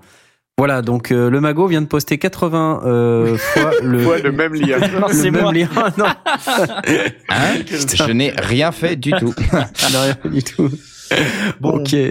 Euh, je me lance du coup parce que Ah bah lance-toi du coup, bah oui, Ouais, vas-y. Je me lance du coup. Euh, ouais, j'ai un coup de cœur. En fait, c'est un coup de cœur qui m'est venu durant l'émission. Je vais être très honnête, j'ai pas pensé avant. Mais euh, en fait, en vous entendant parler d'archivage, etc. et de cloud, je me suis récemment abonné à un système de cloud. Je vous explique. Comme j'étais jeune, je suis toujours d'ailleurs, mais j'étais particulièrement jeune et surtout j'étais en études. Dropbox m'avait fait une offre. Euh, c'est fait des offres assez ouf pour les jeunes euh, dans les écoles, etc. En gros, tu te Ah oui, pour les étudiants, hein. pour les étudiants, c'était assez ouf, où globalement, euh, tu faisais une sorte de space race, où globalement, euh, donc une course à l'espace, euh, donc c'était dans le- les deux sens, le jeu de mots, haha, où en gros, euh, globalement, tu parrainais tes amis, etc., pour avoir la plus, l'école avec le plus de gens sur Dropbox, et donc ça te permettait d'avoir un, on avait un espace, mais qui était ouf, je crois qu'on avait, je sais pas, 40, 50 gigas gratuits. Ce qui était pas négligeable quand même à l'époque. Euh, donc euh, dans notre espace euh, Dropbox, donc c'était trop cool. Et euh, évidemment, comme toute promotion, bah, une promotion a une fin. euh, et là, récemment, euh, je claque, les taux se Dropbox me dit, eh ben, t'es gentil avec tes fichiers, mais nous, on les stocke plus. Alors, on les supprime pas parce que c'est quand même des gens bien, mais on te refuse que tu uploades quoi que ce soit de plus. Donc, du coup, euh, bah, euh, j'ai un stockage figé euh, sur Dropbox, pas très pratique. Je me suis dit bon, euh, je vais peut-être acheter du coup Dropbox. C'est vrai que ça marche leur principe. C'est vrai que je me dis bon, c'est peut-être pas mal, etc. Et je regarde le prix. Et je me dis non, et donc je cherche une autre solution parce que je trouvais ça quand même un peu cher pour ce que c'est. Donc je crois que Dropbox à l'année, bah toi, tu- toi qui le payes, Mago, je sais pas si tu te souviens du, du prix, mais j'ai regardé, ça me semblait. Euh, Ouais, c'est assez cher, hein. je Euh, cher je crois que ce c'est 99 euros. Voilà, et je trouvais ça un peu un peu chéros pour un Tera. Ouais, Euh, ouais, ouais, quand même par an. Euh, et aussi sur le principe, euh, quand même, ça me faisait un peu comme faut qu'on me pousse à acheter ça. Donc du coup, bon, qu'est-ce qu'il y a d'autre? Et j'ai regardé un peu la concurrence et je me suis souvenu que Octave Klaba, donc c'est-à-dire euh, le gars qui fait OVH, hein, faut- Voilà, évidemment. évidemment. Euh, donc OVH, hein, euh, numéro 1 européen euh, de l'hébergement et euh, numéro 3 mondial. Euh, voilà, eux ils sont lancés à un moment parce qu'ils ont tellement de machines, ils savent plus quoi en faire, euh, de lancer leur système de stockage. Et donc je vais vous parler euh, et également vous faire un petit retour rapide de ce que c'est de Ubique. Ubique, c'est donc le cloud souverain euh, francophone français euh, de, euh, de stockage de, de données, euh, fait par des gens à Roubaix avec, euh, c'est quand même assez ouf quand même qu'on ait le stockage à la pointe à Roubaix, euh, dans la Roubaix Valley comme ils disent. C'est formidable. Enfin, j'adore le principe, j'adore le concept. Les gens sont sont, sont vraiment cool. Euh, donc de, de faire un Dropbox like, ils s'en cachent pas trop d'ailleurs. Euh, donc directement basé basé en France avec alors je crois qu'il y a trois il y a il y a trois euh, trois data centers dont à Strasbourg. Enfin, pour le euh, moment, basé en France. Ouais, Oui, alors oui, ça c'est risque de compliqué d'ailleurs. basculer, hein. euh, Ça risque de partir Ça risque de prochainement. partir parce que PSG le renseignement, mais euh, mais voilà, donc c'est c'est vraiment c'est vraiment sympa. Et surtout, euh, ils ont baissé leurs tarifs de manière incroyable récemment. Et c'est pas une promotion, hein, c'est à partir de maintenant jusqu'à toujours, parce qu'ils ont dépassé, je crois, ils ont euh, 100 000 euh, 100 000 abonnés, non 500 000 utilisateurs. 500 000. 500 000 utilisateurs, on sait pas combien sont payants, mais bref. Et donc du coup, euh, maintenant 10 Tera pour 50 euros par an. Ah ouais, Quand même. 10 Tera Ouais, pour 5 50 euros par mois. rien à voir. Quoi. 5 euros par Sans mois sans engagement. engagement ou 50 euros si tu l'achètes à l'année. Donc que dalle quoi, genre c'est- c'est c'est plus cher de t'acheter des des des, des- Je vais peut-être revoir mon contrat, moi, du coup. moi. Donc du coup Ah c'est ouais, pas mal j'avoue. ouais, c'est pas mal Euh, du tout. on va- hein. euh, Ah, il y a du parrainage. Qui peut parrainer? Je peux Ah, trop parrainer, cool, si hein. Je peux vous parrainer. Euh, et euh, voilà, pas de taille maximum par fichier. Donné voilà, donc dans trois data centers français en franc, euh, français euh, distants, euh, c'est plutôt pas mal. Ils le chiffrent, ils font les trucs euh, normaux qu'on s'attendrait à voir aujourd'hui. J'avoue que c'est quand même vraiment pas mal. Alors je me suis inscrit. Euh, J'étais un peu déçu, mais ça vous touchera pas du tout par euh, la faiblesse du client sous Linux. Parce que c'est que un client sous ligne de commande. Bon, moi, je m'en fous, je peux l'utiliser, mais je m'attendais à ce qu'ils aient fait euh, ça bien jusqu'au bout. Bon, peut-être pas. Par contre, il y a des clients pour iOS, pour Android, pour Windows Phone, pour BlackBerry, pour les mobiles, et également des clients Windows, Mac entiers, et donc un client ligne de commande Linux. D'ailleurs, ils acceptent et ils filtrent pas si vous le faites également sur vos serveurs. Donc, vous pouvez l'utiliser pour backuper vos serveurs également. Euh, c'est pas mal. Je dirais juste un X, c'est que comme tous ces systèmes euh, de, donc c'est des systèmes de mirroring. Enfin, vous voyez tout le truc, c'est que ça vous prend un dossier, ça vous le copie euh, à distance. Donc c'est pas très pratique d'utiliser comme disque dur externe. J'aimerais bien avoir un système où je puisse monter un disque et simplement balancer les choses dedans. Non là, c'est ça vous prend un disque et ça vous le copie en, en background au fur et à mesure. C'est ça, ça marche quand même bien. C'est vraiment comme Dropbox quoi. Mais euh, bon, plutôt pas mal. Euh, 50 euros par an, euh, 5 euros TTC par mois, 10 Tera, Ubique euh, par les gars d'OVH quoi. Donc c'est pas Non, mais attends, ça veut dire que si c'est bien un dossier partagé, ça veut dire que tu dois avoir en permanence 10 Tera si tu veux utiliser 10 Tera de l'autre côté? Non, parce que euh, c'est comme comme Dropbox, t'as la possibilité de synchroniser juste un dossier. Donc c'est pas mal aussi. Et euh, tu peux accéder en ligne aux fichiers dont tu as besoin. Euh, c'est c'est comme c'est vraiment comme Dropbox. Hein. Dropbox c'est pareil, c'est-à-dire que Dropbox, euh, si t'as un Tera, bah normalement t'as euh, t'es censé avoir un Tera, ou alors tu prends juste un dossier que tu synchronises et tu euh, synchronises plusieurs dossiers que tu veux. Mais par contre tu synchronises à chaque fois. Tu peux pas aller euh, genre monter virtuellement un dossier, si ce n'est aller sur le site et télécharger un par un. Tu vois ce que je veux dire? Tu peux pas avoir un accès FTP sur tes sur tes données. quoi. La synchronisation en fait. C'est la synchronisation. là. Donc ça veut dire que 10 Tera, euh, ça veut dire que tu vas avoir tes 10 Tera en local sur ton disque. Pas forcément, parce que ce que tu Non. peux faire, c'est que tu synchronises ton dossier et après tu Mhm. le désynchronises, tu supprimes ton truc au local. Tu vois ce que je veux dire? D'accord, ok. C'est tu- c'est c'est, euh, dossier par dossier. Mais si tu le désynchronises, il reste quand même là-bas. Oui, c'est tout l'intérêt. D'accord. Mais voilà. Bon, de toute façon, au pire, prenez 5 euros, vous regardez si ça vous plaît, puis après vous voilà. Non, mais c'est déjà super.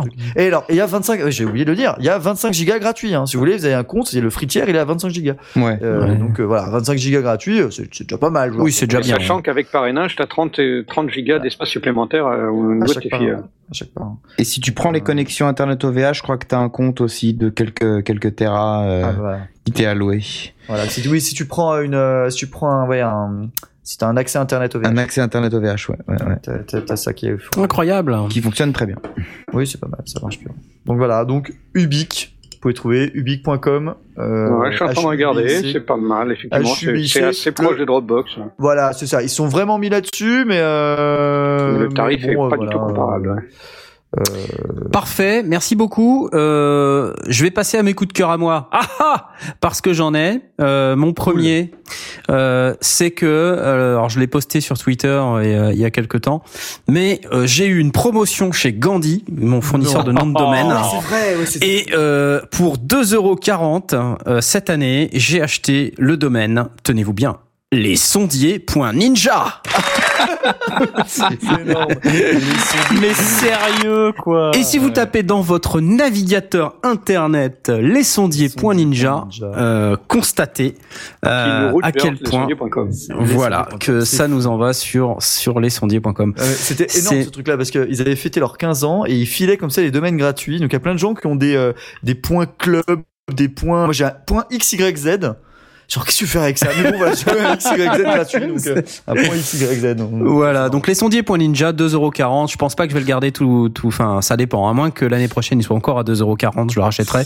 Sinon, bon, voilà, c'était juste pour rigoler. Je me disais quand même lesondiers.ninja, je ne pouvais pas ne pas l'acheter. Euh, mon deuxième coup de cœur. Ouais, je sais, c'est débile, mais c'est comme ça. Mon deuxième coup de cœur, c'est que je suis retombé par hasard euh, sur euh, les musiques de Goldorak. Alors bon, je sais que ça va pas parler à tout le monde, mais voilà. Euh, et je me suis dit que j'avais envie de partager avec vous juste un peu des, des musiques de Goldorak, mais pas les génériques de Goldorak, les musiques qui sont derrière pas- les épisodes. Tu vois, les trucs avec les poètes poètes. Euh, Ah rappelez de ça Ça me fait penser à Taranture Personnage. Tatin, tatatin. Alors là, à ce moment-là, Goldorak était quand même pas mal en galère. Là, il était en train de discuter avec Golgoth, tu vois, et, euh, et euh, peut-être que Minos était en train de le menacer de le tuer, et euh, ou peut-être qu'à ce moment-là, Alcor était peut-être lui-même en difficulté, en train de se noyer sous la mer, alors que Goldorak était coincé par un autre Golgoth. Enfin voilà, c'est juste fantastique. J'avance un peu. Ah, j'adore. Ah zut, je l'ai raté. Alors une autre. Ah, là il y a du fulgure au point, du corno fulgure.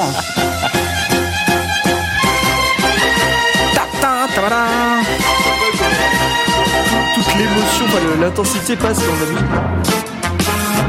Et là, vous voyez, en fait, c'est pas les génériques, hein. non, non, ça n'a rien à voir. C'est vraiment euh, la musique, le, le background, quoi, soundtrack BGM. du truc. Euh, voilà, BGM. C'est trop fort.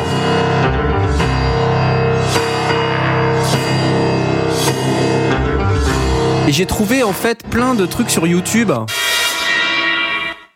que je posterai. Des musiques en fait qui étaient euh, de l'arrière-plan de Goldorak. C'est de l'orchestre, ça, en plus. Mais, mais en plus, c'est de l'orchestre. C'est démentiel. On se rend pas compte. En fait, à côté de ça, on avait Noam euh, qui chantait euh, Il traverse tout l'univers aussi vite que la lumière. Tu sais, et c'était bon, c'était c'était assez folklore comme euh, comme euh, comme morceau et tout. Et euh, quand t'es petit, tu te rends pas compte de l'accent, mais euh, c'est c'est. euh, mais, mais bon, encore aujourd'hui, ça me fait tout chose quand j'écoute Noam chanter le truc. Mais j'avais pas encore capté. En fait, euh, je suis tombé dessus complètement par hasard qu'il y avait cette richesse musicale derrière Goldorak. Et euh, voilà, en retombant dessus, je me suis dit bon, euh, voilà, je vous posterai les liens sur YouTube, mais pour ceux qui aiment Goldorak, euh, sinon vous cherchez soundtrack Goldorak sur YouTube, vous allez tomber sur tous les trucs. C'est hyper facile à trouver en fait. Il y a rien de d'exceptionnel dans cette découverte. Euh, c'est pas caché, c'est pas camouflé.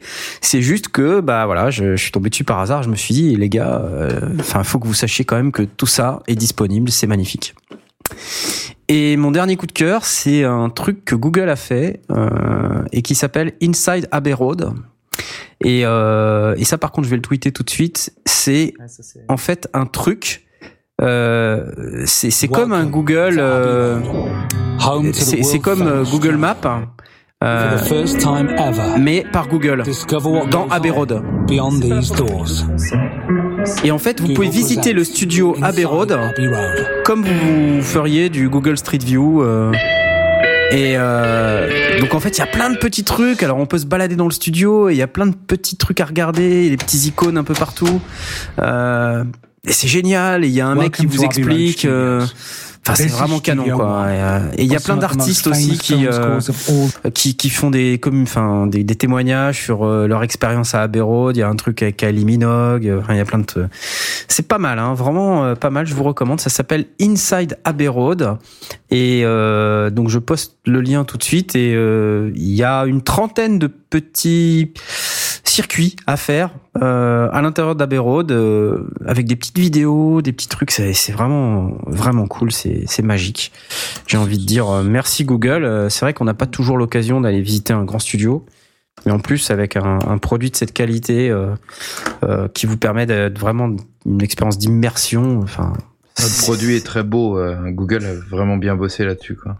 C'est vraiment, vraiment génial. Si vous voyez pas trop ce que c'est, c'est exactement la même chose. On vous en avait parlé, je sais pas, il y a un an à peu près, quand ils avaient fait euh, une promenade sonore, les promenades sonores euh, dans Marseille la nuit avec les tags, etc. Si ça vous dit quelque chose, c'est le même principe, c'est le, le même, euh, même truc derrière, ça a l'air vraiment cool, quoi.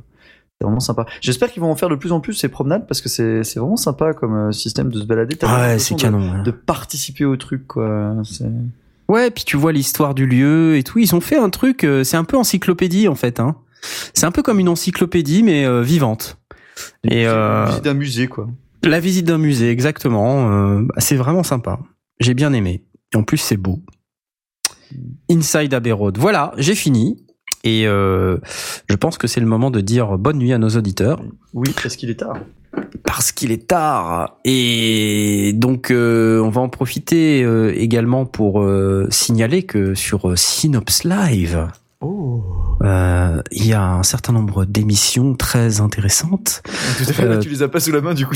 qui T'inquiète pas, t'inquiète pas, j'arrive, j'arrive, j'arrive. Non non non, mais c'est bon, il y a Stan, le Player Club euh, Ouais, demain, passe le stick. Euh, l'actualité jeux vidéo de la semaine, Ludo Mm. comparé, euh, mardi 28 ta gueule, Ouais. euh, mieux parler, suivi de Central. Halo Central, les weekly news, l'actu comics hebdomadaire mercredi et LOL Japon vendredi, Vendredi, euh, ouais. 1er mai. 1er mai. Euh, D'ailleurs, on un, un petit message quand même aussi, il faut le rappeler à tous les amoureux du son qui aiment bien François Pérus. Euh, L'équipe de Rétrosphère cherche les meilleures questions à poser à François Pérus et qui vont dans un certain moment, dans pas longtemps, avoir François Pérus en interview. euh, voilà, donc ce sera pas en direct parce que c'était compliqué de le faire en direct.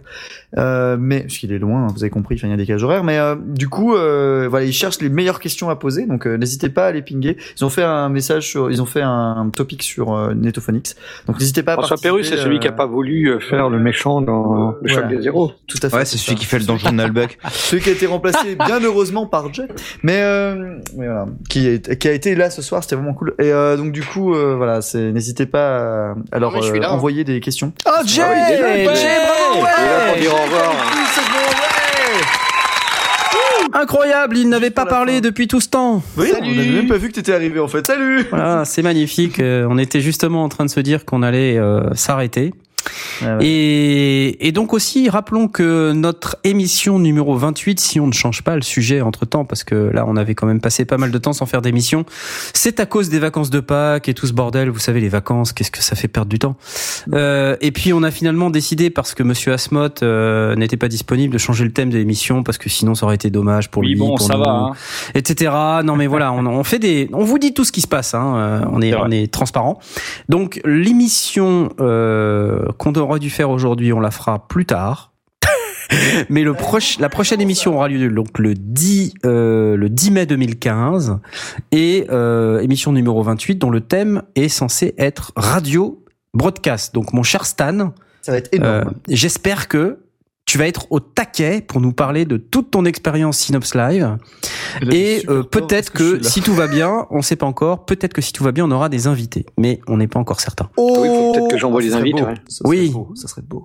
Oui, ça serait bien, mais voilà, on sait pas encore si on aura des invités, mais on espère en avoir le 10 mai 2015 à 20h30 sur synopslive.ls.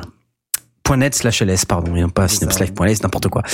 Euh, nous allons vous souhaiter une excellente fin de soirée et si vous écoutez en replay une excellente journée et d'ici là euh, bonne semaine et n'hésitez pas à réécouter l'ensemble des émissions des sondiers de manière à ce que vous puissiez enfin connaître la vérité Sur les Bonne nuit à tous. sondiers.ninja.